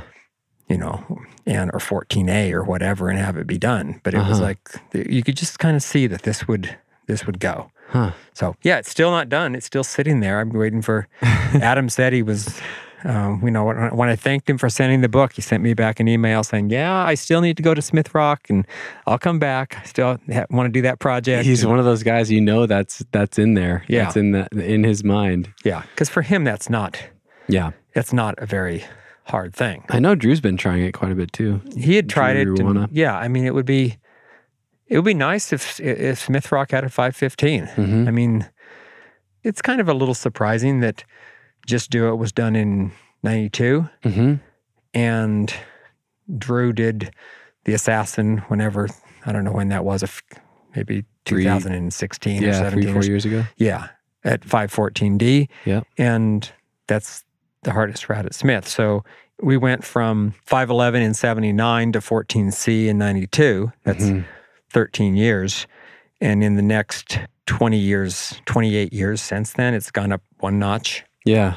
So, and we it's getting harder to raise the standards, but worldwide, fifteen five fifteen A is not. Mm. There's a lot of people that have done that. It's not. Mm-hmm. I can't imagine it, but it's like it's not that hard of a grade. So it'd be really nice if there was a five fifteen at Smith Rock. Hmm. Yeah, it must be interesting to come back into to rock climbing after so long away. And I'm sure on one hand, you're amazed at where things are now, but were you also surprised that things hadn't come further in the in the years that you'd been away from the sport? Um, overall, worldwide, no. Okay. I was blown away how far things have come. Okay. At Smith Rock, yeah. Got it. I was kind of surprised because, yeah. um, and I still am. I'm still I'm still surprised that. Again, if you think about that, in in thirteen years, it goes from five eleven A to fourteen C, mm-hmm. and then in twenty-eight years, it hmm. goes from fourteen C to fourteen D. So, y- yeah, that's a little surprising and maybe a little disappointing that right. it wouldn't go higher. But people, it's not like every, it's people don't care about that. It's like... You know, the, the best climbers are on the World Cup and, you know, they're, they're trying to make the, they're on the Olympic path, or, you know, they're going to Europe and doing the best U S climbers. And nobody's thinking, oh, well, I, I want to go to Smith Rock and...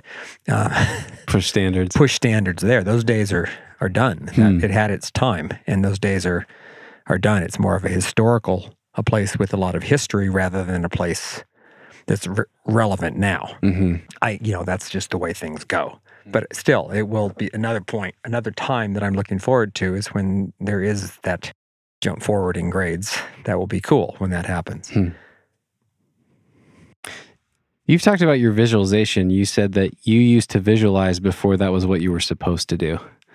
So tell me about how you used visualization when you were projecting. Well, it, it just kind of made sense. It wasn't, again, a lot of the stuff, sport climbing really be, came was just using every tactic available to get better, to uh-huh. improve, to get to do your route. And so I would, when I started working on routes that were too hard for me to do quickly, I would memorize the moves, and I'd go home, and at night I would draw a very detailed map of every hand placement and every I, it, the whole sequence. I had a whole map thing that I've I've just diagrammed countless routes that way, mm-hmm. and I got pretty, pretty good at memorizing things because that's it's really important. Very quickly, once you if you're going to do a hard route, you can't be stumbling through the lower part bef- below the crux inefficiently. Uh, sure. Doing the wrong sequence and doing something different every time. It helps just to remember it, so you remember the moves. And once you remember the moves, then I would think about it, and it's like, okay, I remember this sequence, and you just start working through it. And quickly that kind of evolved to where I'd find myself laying down on my floor and doing every move of no kidding. To Bolt or Not to Be or yeah. Scarface. And I would just imagine, or any new route I was trying to do, mm-hmm. um, certainly before I was doing those routes, I was that's that's what I was doing. I would just visualize exactly everything, every little detail. Were you, you pantomiming know. the movements as well while you were doing this? Either or? movements, but everything. Like okay. the the sounds, the the temperature, the no light. Kidding. The, yeah, every the more detail, the better. Yeah. And how you were so, feeling, how you're breathing. The yeah, so I would forms. try a route, and I'd get it kind of memorized. And it's like, this is incredibly hard. And then I would try to visualize it, and I'd lay down on the floor. It's like, okay, here I am going this move, you know, boom, boom, boom, going through the sequence. Mm-hmm. And it was funny because there'd be routes that would be, I wouldn't quite be ready to do. And I would find that as I was visualizing it, visualizing it, I kept falling off. And it's like, damn, you know, I'm just, but it, it's like, you're just in your mind, but still in my mind, I couldn't grasp doing it yet. Uh-huh. And then I would keep doing that over and over, and I'd go back on the route, and I'd work on it. And eventually I could get to where I could visualize it and actually make the move. I mean, it makes sense. It you does. Can, it does. Visualizing, it works to a point, but, you know, what good does it do to imagine yourself? Does it help to visualize yourself climbing up a twenty-foot section of sheetrock mm. with no holds? You right. know, it's floating up it. Well, no, that doesn't do you any good. So you have to, it actually has to be practical. You actually need to be able to do it. And, um, but yeah, once you start believing in it, yeah, for me, it was a big, it, it was huge. It, it actually made a, a difference. And I think it was mm. before people were really doing that. Mm-hmm. You couldn't visualize very easily if hangdogging was not okay mm. and you had to lower off after each fall. Sure. How could you visualize what was going to come next? Yeah. So it was just, again, just this rehearsal thing. Hmm. And I still do it. I go to the gym, and I, you know, I'm bumbling along on some route, and I'll make a little map, and I'm yeah. visualizing this route that I'm trying to do. I love this. Yeah. So you you were talking about how you've been climbing in the gym again, and you'll have drawings of the the routes that you've been projecting with all the all the holds and everything. I have a quote here. Tell me about the fucking hard green route. It doesn't exist anymore. Oh, they took it down. And I never did it. Yeah. Damn. I wish they would restore it so I could. Yeah. You worked on it for what, like ten days or? Yeah. And I was so close. I was like, I'd been up to the last move like ten straight times, and I was rested, and I was ready to do it. And they didn't tell me they were going to remove it. And I showed up one day, and it was like, oh my God, it's gone. So, but that's just gym climbing.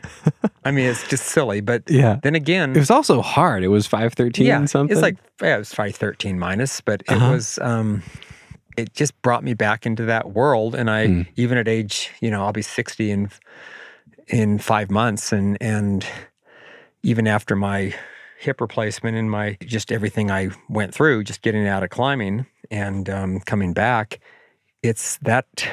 part of my brain, that, that part that is enjoys that, it, it, it isn't, I enjoy it no less. Hmm. It's still every bit as exciting to me to piece together something, and it's just fun as can be to do that. That's, I kind of liked, you know, people have different things and different different segments of the sport they focus on. I mean, obviously Alex Honnold focuses on a very different segment of the sport than I do. Hmm. But, um, you know, you find your little area, your little niche that you that you enjoy, and um,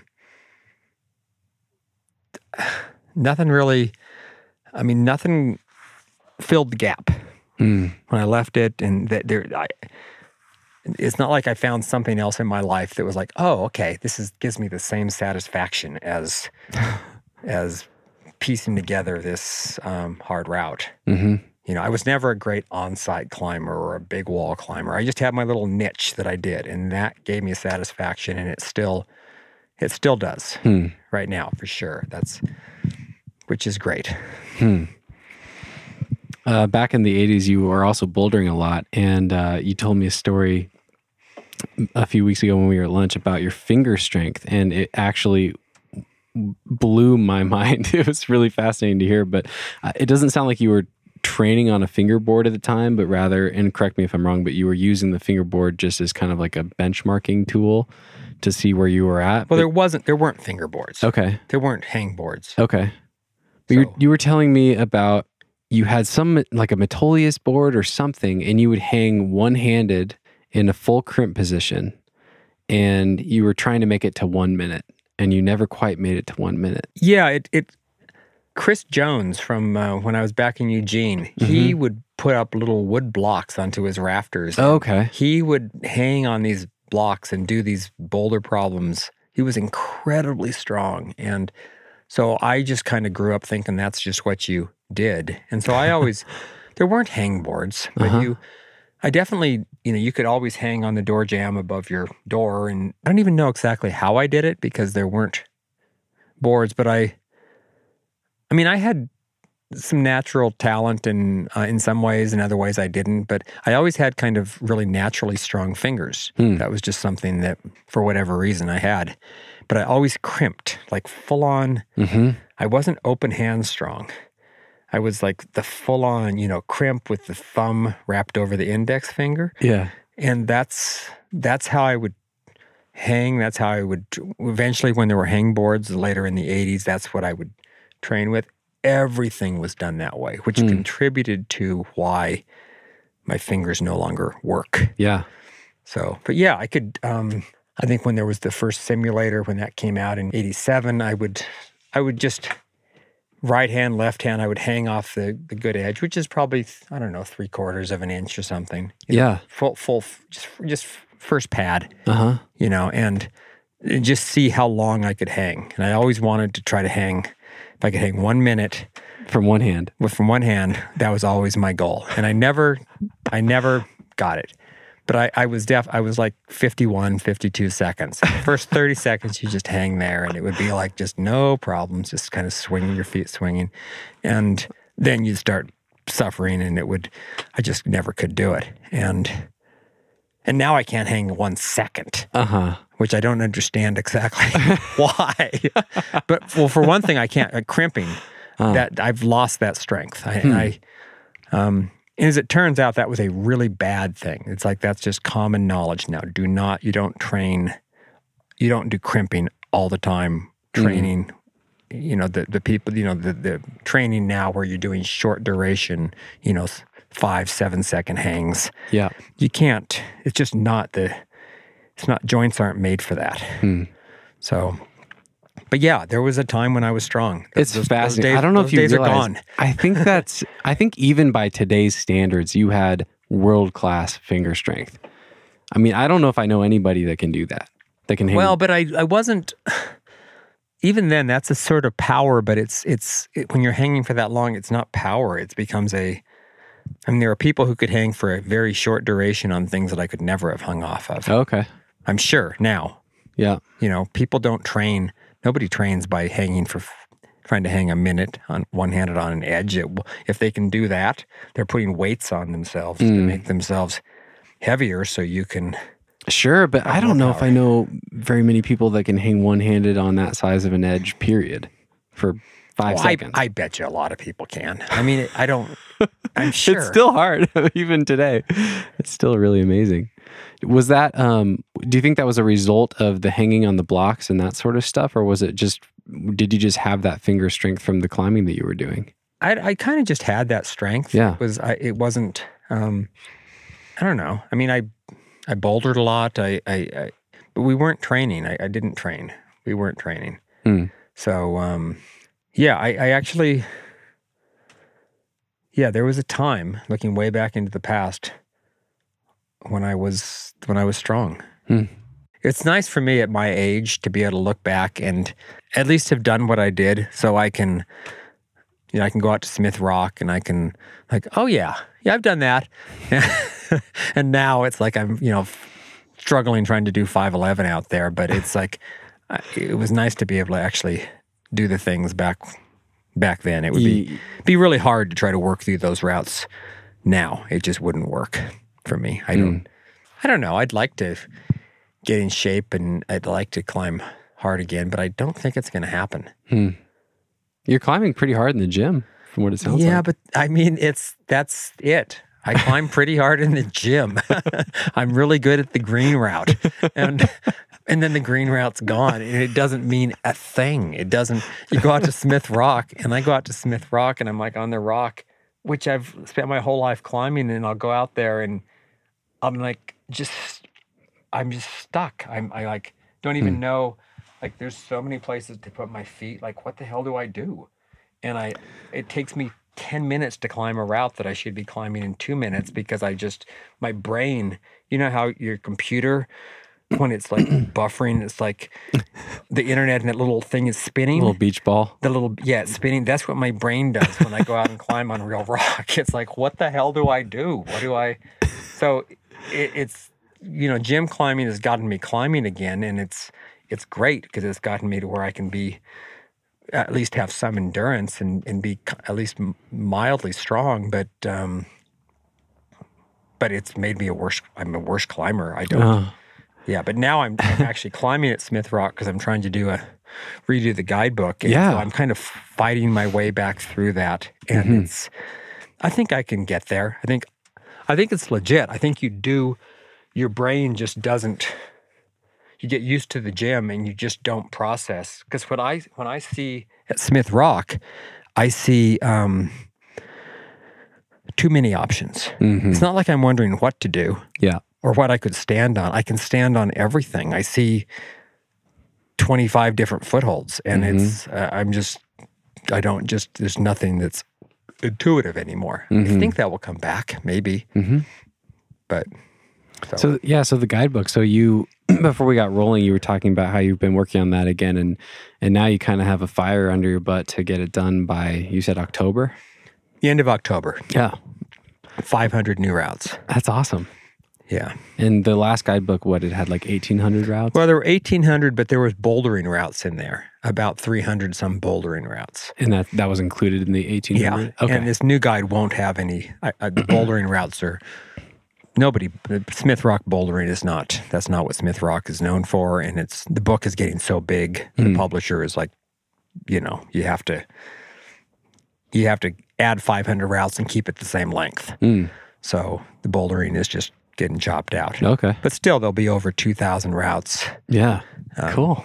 You know, the number of actual climbing routes is like, and most of these things have been done in the last three or four years, but it's increased thirty-three percent in three years. Mm-hmm. Huge activity and motivation for people out there. Tell me about your box of tights. I, it's somewhere in my house. There's a box I have. I kind of save all my old stuff and... Um, Um, this goes back to uh, the video that I watched. I think it was uh, an add-on to the Pioneering Smith Rock video. And there's just a short segment, or maybe it was another one, but there was a short segment where the journalist was uh, with you and you were kind of showcasing your box of yeah. tights, and you had an amazing purple pair with stars on it that was from La Sportiva, I think. Yeah. You know, I've kind of misplaced it. It's it's ah. somewhere in my house. I know it's there, mm-hmm. but there's a lot of my old, I have my old, I mean, it's just kind of funny. There was a, I have, I kind of saved all my old stuff. I threw out a lot more stuff than I wish. I wish I would have kept some of the old stuff, but mm-hmm. I threw out a lot of it. But the tights, I just couldn't. I mean, it's still, have you ever climbed in tights? No, I haven't. Yeah. I honestly, I feel like I need to to be like a solid five fourteen climber before I put on tights. I feel like I'm not worthy of the tights. I'm I'm being completely serious. Yeah, but what you might find is if you put on tights, you might suddenly be able to climb that. Oh my gosh. That's the way it feels. Oh, I've been doing it totally I mean, backwards. I still love the, I love, I I mean, I don't put tights on often and I never do it in public, but I've, I've put them on occasionally. And when I put them on, I'm instantly more flexible and huh. I'm just younger. And I just, there's something about that where you just feel like you can. Just the freedom. Yeah, the freedom and you can just move. So. You're so stylish too. Everyone back then, like the, all the guys had tights and then like, you know, corresponding tank tops that, that complemented the color scheme. Yeah, no, the eighties were a great time. It was, yeah, looking back, looking back at it, I mean, my my daughter, who's twenty-two, she'll look at pictures of me or videos, and she'll she'll just cringe. She'll just say, "Dad, what were you thinking?" She'll she'll just feel, she'll be embarrassed for me. Yeah. Because the it tights was... tights and the mullet. The and... tights and the mullet and just... And I explained to her, you know, that was just the eighties. It was like bright colors and big hair, and that's what everybody did. And it was kind of fun. It was, yeah, you can always tell the eighties. You see a picture, you hear music. Yeah. It was a very distinctive decade. It was. And then it, it sounds like it just ended as quickly as it started. Yeah, it just, it kind of needed to. One day, no one was wearing tights anymore. Yeah. And I don't even know why we started wearing tights. Huh. But yeah, it just came and it went and... probably never to return. I don't think you're ever going to see, I don't know, the top climbers anymore wearing tights. But yeah, I still have a box of tights. I still, I can still fit into them, but okay. I, I don't, um, I don't, I don't go there. You also have a really fascinating reading practice. Um, you mentioned to me that you read every day and you listen to lectures and, and things like that. So tell me about your reading practice. Well, I, I like reading. I, I've read my whole life. I used to read just, I mean, I went to school. You know, I went mm-hmm. after I, I I got my finance degree from University of Oregon in eighty-seven. I went back years later, got my master's degree in business. I mean, I'm reasonably reasonably educated, but I I I, I went to school and only to discover school... And my degrees taught me, showed me what I didn't want to do in my life. And as it turns out, once I got my master's degree in business, it was like, okay, I don't want to do that. I definitely don't want to do that. Hmm. But as I got older, I, I just kind of, I, you know, learning is a cool thing. It's nice to read and learn things and um, get exposed to new ideas. So um, I used to just read basically junk novels. Hmm. And, and I just started reading... a lot of just classic, classic books. I mean, there's a lot of wisdom and a lot of just classic books, and that's what I do now. I mean, mm. I have not just a list of several hundred books, but I have a hundred books. I have my next hundred books just lined up. Wow. And I just enjoy just buying books. And a lot of them are just old, old books, and um, they challenge me, and some of them are really... difficult. I mean, if you, like I started by just trying to read this, um, at the end of the century, they put together these lists of like the, the classic hundred novels of the twentieth century. Mm-hmm. And I found one of those lists and I just started like, okay, I'll, I'll do it. Yeah. And so it started with Ulysses by James Joyce and it just, and I'm, I, I have just, I'll be done in August with that hundred books. And then I, but now I have all these other lists and so I have... I mean, I'm I'm going to run out of life before I run out of books, unfortunately. Do you always finish everything? Oh, I always finish. Really? Okay. Yeah. It's the climbing thing, the whole huh. projecting. Sometimes you have to project books the way you project routes because some of them are intensely difficult to read. And some of them are. Yeah, try to read Finnegan's Wake. I, I That's you know, interesting. Almost... I've read it. I read every word. It's, uh-huh. Yeah, but you, again, you have to project that. You just simply... It, a dogged determination. You don't read it for pleasure, even though somehow when you finally are done with it, you think, whoa, that was satisfying. Do you always feel that way? Or are there some where you're like, oh man, that wasn't worth the time? Why not, did I... not one. Really? Yeah. Oh, cool. That's cool. And how do the... And if it's, if it's, there are books where you read, I don't know, in any art form, you, when I was younger, I would listen to music. I would listen to, read a book. I would see art in a museum and I would think, oh, I hate that. Hmm. And and then you get older and you start thinking, well, maybe the problem is not the art. Maybe it's not the book. Maybe it's not the music. Maybe the problem is with me. Mm. Maybe I'm the one, you know, this is supposed to be something great. Maybe I'm the one that's just not seen it. Um, and it's true. I mean, a lot of judgments we have, it's what we're judging. It's not that our attitudes that, oh, this sucks, or this is no good, or this is overrated. It's not necessarily that it's overrated. In fact, it almost certainly isn't. It's more of just a limitation within ourselves or mm. our views of things. So it's it's helped me to just be open to open to, to new things. Mm. You get older, and what else? You have to do it. You either do that or you just, you know, eventually you decline and you just, we all do, but it's, we might as well fight that as long as we can. Hmm. Do you have a most impactful book that that stands out from that list? I, I don't. Okay. I wish I did. Or even a couple that come to mind that, that are favorites that you'd recommend? I, I mean, there, yeah, it's, I don't know, like just a, just a classic book like Ulysses by James Joyce. I mean, that's a, it's a horrendously difficult book, and somehow... Um, I read it twice, and somehow hmm. it, the last chapter of that was one of the best things I've ever read in my life. Huh. And so it's, even though most of the time I was reading it, I was like, what the hell?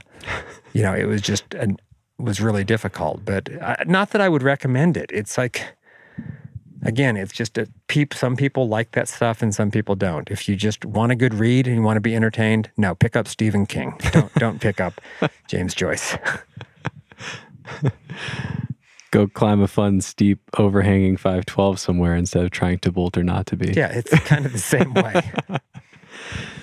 Is there something that you are excited about or looking forward to right now with uh, with the new year, new decade? Well, I'm, I mean, I am looking forward to... It's a good thing for me with this um, book and just being forced... It's not like I'm forced. Nobody's forcing me to do another guidebook at Smith Rock, and it's not like there's a tremendous demand or that the world is crying for a new Smith Rock guidebook, but there's five hundred new routes. There should be one. But going out there, it puts me in touch with people. Hmm. And I have to, I'm very thorough. I have to do my research. I have to talk to people who've done the routes. I have to understand them. I So this place that I have all this history, um, but a lot of times I avoid, I have to go out there. And I kind of have to just get myself to go up on these routes and that are, you know, I have to do all these five elevens, which feel really hard. And I just have to, it puts me back in that world and I connect with the people. And, um, And they're a lot younger, but they're no different than me. They're just these the same. It's like, it's the best. It's, for me, it's the absolute best. It's like just connecting with all the people, right? Because I, I don't, um, I don't know. I mean, I'm a pretty quiet, introverted, reclusive person. I, I tend to just hide. I don't, I am not a promoter. I don't. My brand, the Alan Watts brand, would be stronger if, but I don't, I would refuse. I will never, I just don't do that. I don't want, for me, that's just the most repugnant thing that I can think of is to try to promote myself, uh-huh. which kind of hurt me when I was, when climbing started to become a business. Mm. You know, Todd Skinner was an amazing promoter for yeah. himself. He did a tremendous job of that. I was a terrible promoter. Hmm. I just didn't, and, and I still kind of am. Hmm. And, and I'm sorry, I, I lost my train of thought there a little bit, but... We were talking about what you're excited about, the guidebook, working oh, towards that. Yeah, and so now it's connecting with the people. Like, if, if I'm I'm sixty, almost sixty years old, I'm not I'm not going to connect with many people. Hmm. I, I have, I mean, it's, I have my family, which is very important to me, and a few friends, and but... I'm not somebody that's just going to make friends easily, except if I'm out climbing or at the climbing gym. Suddenly mm. I'm like Mister Social, and I, I kind of know everybody, and I'm talking to people, and it's like, oh, where are you from? And and it's just it's just fun. It's mm. like those are that's my community. As I grow older, that is my community, and it's not going to leave me. Mm. It's a wonderful thing. It's a tremendous gift I have because. I mean, my wife's been working at the medical center here in Bend for forty, almost forty years. She's going to retire. She's done wonderful work, and she's going to retire And a year after she's retired, nobody's going to care. Hmm. She's just, that's what happens. You do your job, you work your job, you spend your life, and you you retire. Mm-hmm. And you move on and nobody cares. And in, in climbing, climbing kind of gave me this thing where I feel this connection, and I'll, I, I've always felt it, and I, I now know, I look ahead, and it's not like I'm thinking, oh, well, in ten years, nobody's going to have any memory of Smith Rock or anything I did in climbing. And it actually, it's not true, because they're actually, people care about history, and I was part of the climbing history for a few years, and it just is, follows me around, and it's um, it's my in with young people. I mean, how old are you? thirty. thirty. I mean, I don't talk to many people your age, and uh-huh. but I find myself just, to, again, I can connect with people. So, and you get older and you realize it doesn't matter whether you did this route or that route or how many tries it took you or all that. It's just to be able to have a connection with people and knowing that you have it and that you will continue to have it in the future. That's what I look forward to. Hmm. I don't look forward to the, um, you know, Alan Watts two point oh, the new, the comeback, because it's not going to happen. It's just not. It will, my fingers will, you know, they'll limit me. And, I don't know. They might set another green route in the gym. Yeah. It's just not going to work. But there's countless climbers that I've never met that I would love to climb with and just talk with and, mm. you know, have a beer with or whatever. And like that's that's out there. It's out there every single day. And I, for me, that's that is something I'm excited about. That's so cool. Uh, where can people connect with you? Are you on social media or anything, or is there a way people can reach you? Nope, there's no way. There's no way for to reach me. That's the problem when you are reclusive like I am. I am not reachable. Come to Smith Rock and just yeah. hope to run into you working on the guidebook. Yeah, I'm not on social. Not on social media. That's okay. It always feels like for me, social media to be on that is something that I need to do, hmm. and that it would be something I would not do very well at because I wouldn't. There are times when I just am not social and I don't want to respond, and I just so if I don't really want to be a flake, and I think mm. I'd be a, I think I'd be a flaky social media person. Okay, somebody would send me a message, and if it's I, they'd either hear back from me within a few hours or they would never hear back from me. So I can understand. Yeah, that. I don't think I'm a social media person, but I'm not that hard. Smith Rock, yeah, it's not that hard to connect with me. Yeah. Really, even though I can't offer much more than I, that. I can attest to that. So guidebook will be, it needs to be done by the end of October. Should be out in June of twenty twenty-one. Okay. A select guide out the next year. Oh, cool. Which is Falcon really wants. They found that the, you know, not everybody wants the big book with mm. all the history and all the routes, and it's, it's almost overwhelmingly confusing. Mm-hmm. So they they found that the little smaller guides, which I never would have thought of doing, do well. So hmm. anyway, that makes sense if you're passing through for just a week or something like yeah, that. Yeah, and there's a small, there's a select guide that was done years ago at Smith Rock that still sells that I guess it'll compete with that. Gotcha. Cool. Well, I uh, I want to wrap up by reading something. This is a quote from you from that uh, Hydro Flask film, The Pioneering Smith Rock. And again, I'll link to that in the show notes. But the quote from you at the end of that film, I, I just loved it. You said, "The fact that I've done something, just this little slice of a little tiny sport, as insignificant as it is, I do recognize that it touched other people's lives. It's good to feel that I've contributed. People will continue to do this." And I, I can just say personally, Alan, that I've uh, I moved to Bend seven years ago. I've been climbing at Smith for seven years, and it's completely changed my life. And it's been an amazing experience, and it's taught me so much. And I have you to thank in large part for for all of that. And I know that um, I know a lot of people who could say the same thing. And uh, you've really left an incredible, incredible mark on this place.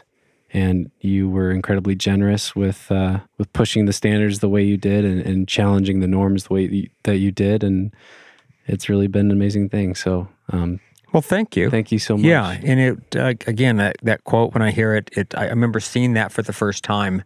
And I watched that video, and I, at the end, I was watching myself, and I was kind of like walking along Smith Rock, and the music was playing, and, and it was, I was like, wow, I, that was good that I actually said that, because that, that's exactly how I feel. Yeah, you know. And but it's, yeah, it's it's cool that that's how it's all it's all worked out, because that's all we can, any of us do, is you just, you know, hopefully make a difference in the lives of some people somehow. And um, yeah, I, I gave what I had to give to climbing and to Smith Rock and to just the, you know, climbing in the U S and um, and I've gotten back like way more. Hmm. And continue to give back, get back way more than I ever ever gave. So for me, it's just a, a very good situation. Hmm. Do you have any final thoughts for climbers these days, for climbers that might be visiting Smith one of these days? Oh, um, gosh, I, I, I don't have final thoughts. That's that's a tough one, because that's, that's when fine. You really have to just like come up with the lofty. Although I think in that interview, when I came up with that quote, and just, which is really kind of it, it was just like kind of, um, you know, you're here for a little while, you just make your little difference in just the whatever little tiny area you have influence on in your life, then, you know, that's all the more you can do. And mm. I think that when I made that quote, the guy actually said, "Do you have any final thoughts?" And I said, "No, I have no final thoughts," but then I came up with that. So uh, I shouldn't sell myself short. Well, that's that's a great one. I think that's something wonderful to leave. You know, I was with. thinking about it, though. This is like, this hasn't anything to do with final thoughts. It was just, I was thinking about just the, the climbing and just how I was trying to get, I was trying to get better. I was kind of competitive. I was looking for, I mean, basically, um... I, in the eighties, I was, people would call me a cheater. He's cheating. He's cheating. It's cheating what he's doing. Anybody could do that. He's cheating. And I gave a talk, and I looked up. I actually just, I'm just going to Google the word cheater. And it was like to gain an unfair adva- an advantage or something like that. And it's like, that's exactly what I did. I am a cheater. That's exactly it. I, I cheated. That's it. I, I came up with this. I was just open and creative and just like this, how am I going to get better? This is what I'm going to do. I cheated. Uh-huh. And, but I've had this dream, I've, I've, which I've had like year for years. And it's like, it's kind of a funny dream, and I still have it occasionally. And it's always the same. It's like, um, I mean, I think back to when I was climbing like at my best and kind of what it felt like to climb. And it, there got to be this point where climbing, I felt tremendously light. Mm. Like just, I would climb and I'd, I'd have days at Smith Rock when I would be warming up. Like I'd do these traverses or these solos, and it would be crisp and a perfect day. And I would have in my mind, you know, gravity is going to have to try awfully hard to knock me off the rock, because huh. I just don't feel like I'm going to get knocked off the rock today. I just feel so solid. And I would have this dream, again, where I am climbing. It's either like, I don't know, I'm just out climbing, and what's happening is I am lighter than air, and basically I am kind of floating up. And so I'll be climbing this route, and what I'm trying to do is I'm kind of just like floating up it, and I'm actually trying to hold on to the holds to make it look as though, so that nobody can tell that I'm actually not just floating. But it's where I'm holding on to the holds, but they don't realize I'm actually weightless and I can just float. And for some reason, I've always had this dream of just being at the base of a route, a really hard route, and just kind of floating, where you're just touching the holds, but you're just floating up the route. And I don't know why I have that dream. And maybe it's, but there's always that element of I can't let anybody know what's really going on. Oh, and so yeah. I think it kind of stems back to all those years of cheating, of being mm. of trying to gain this unfair advantage. Sport climbing is an unfair advantage if you're comparing it to traditional climbing. Mm-hmm. So um, yeah, I hope I have that dream tonight. It's kind of a nice dream. You imagine yourself at the base of the hardest route you've ever would hope to do, and find that all of a sudden you're just rising up through the air with no effort. And you're like grabbing onto the holds just so people won't see that. It's like, oh, well, he's just weightless. He's floating up the route. And it's like, anyway, it's kind of a funny, That's funny so image.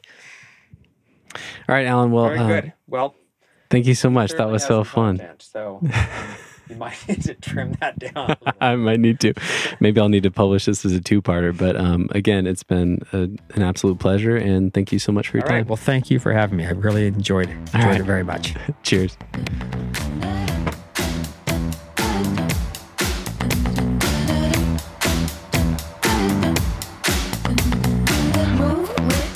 Hey friends, before you go, be sure to check out Athletic Greens. I truly am a fan of this stuff. I've been taking it every day for about a year now. I love it. It's refreshing, it tastes good, and it provides awesome all-in-one nutritional insurance. If you want to try it out, head over to athletic greens dot com slash nugget to get some free vitamin D and five free travel packs with your purchase. Also, be sure to check out PhysiVantage. I take their supercharged collagen every day to support my finger training. I can't recommend it enough if you are training your fingers. So check it out. Head over to PhysiVantage dot com and use code nugget fifteen at checkout. You'll save fifteen percent off your next order, and you can check it out and give those tendons the building blocks they need to get stronger. And finally, don't forget to check out Crimpd. Head over to crimpd dot com or find the Crimpd app in the App Store. The free version gives you access to seventy-five different workouts created by professional coaches at Lattice Training. It's awesome, so go check it out and see if you like it, and get ready to train like a pro. And that is it, my friends. I hope you are enjoying some downtime over this holiday break, or at least I hope you get that soon. We're coming towards the end of another year here, getting towards the end of twenty twenty-two. And I just want to say thank you, thank you, thank you, thank you one more time to all of you for listening. It means the world to me. And everything that you guys do to share the podcast is such a great help. All the conversations that you have about it, sending it to friends, texting about it, sharing it in your Instagram stories, whatever. It makes a world of difference. And I know it's happening because the podcast is growing, and that is thanks to you guys. So thank you. I love you. I really appreciate all of you. I hope you have an amazing week, and we will see you next time. Cause no one can do it like we do it like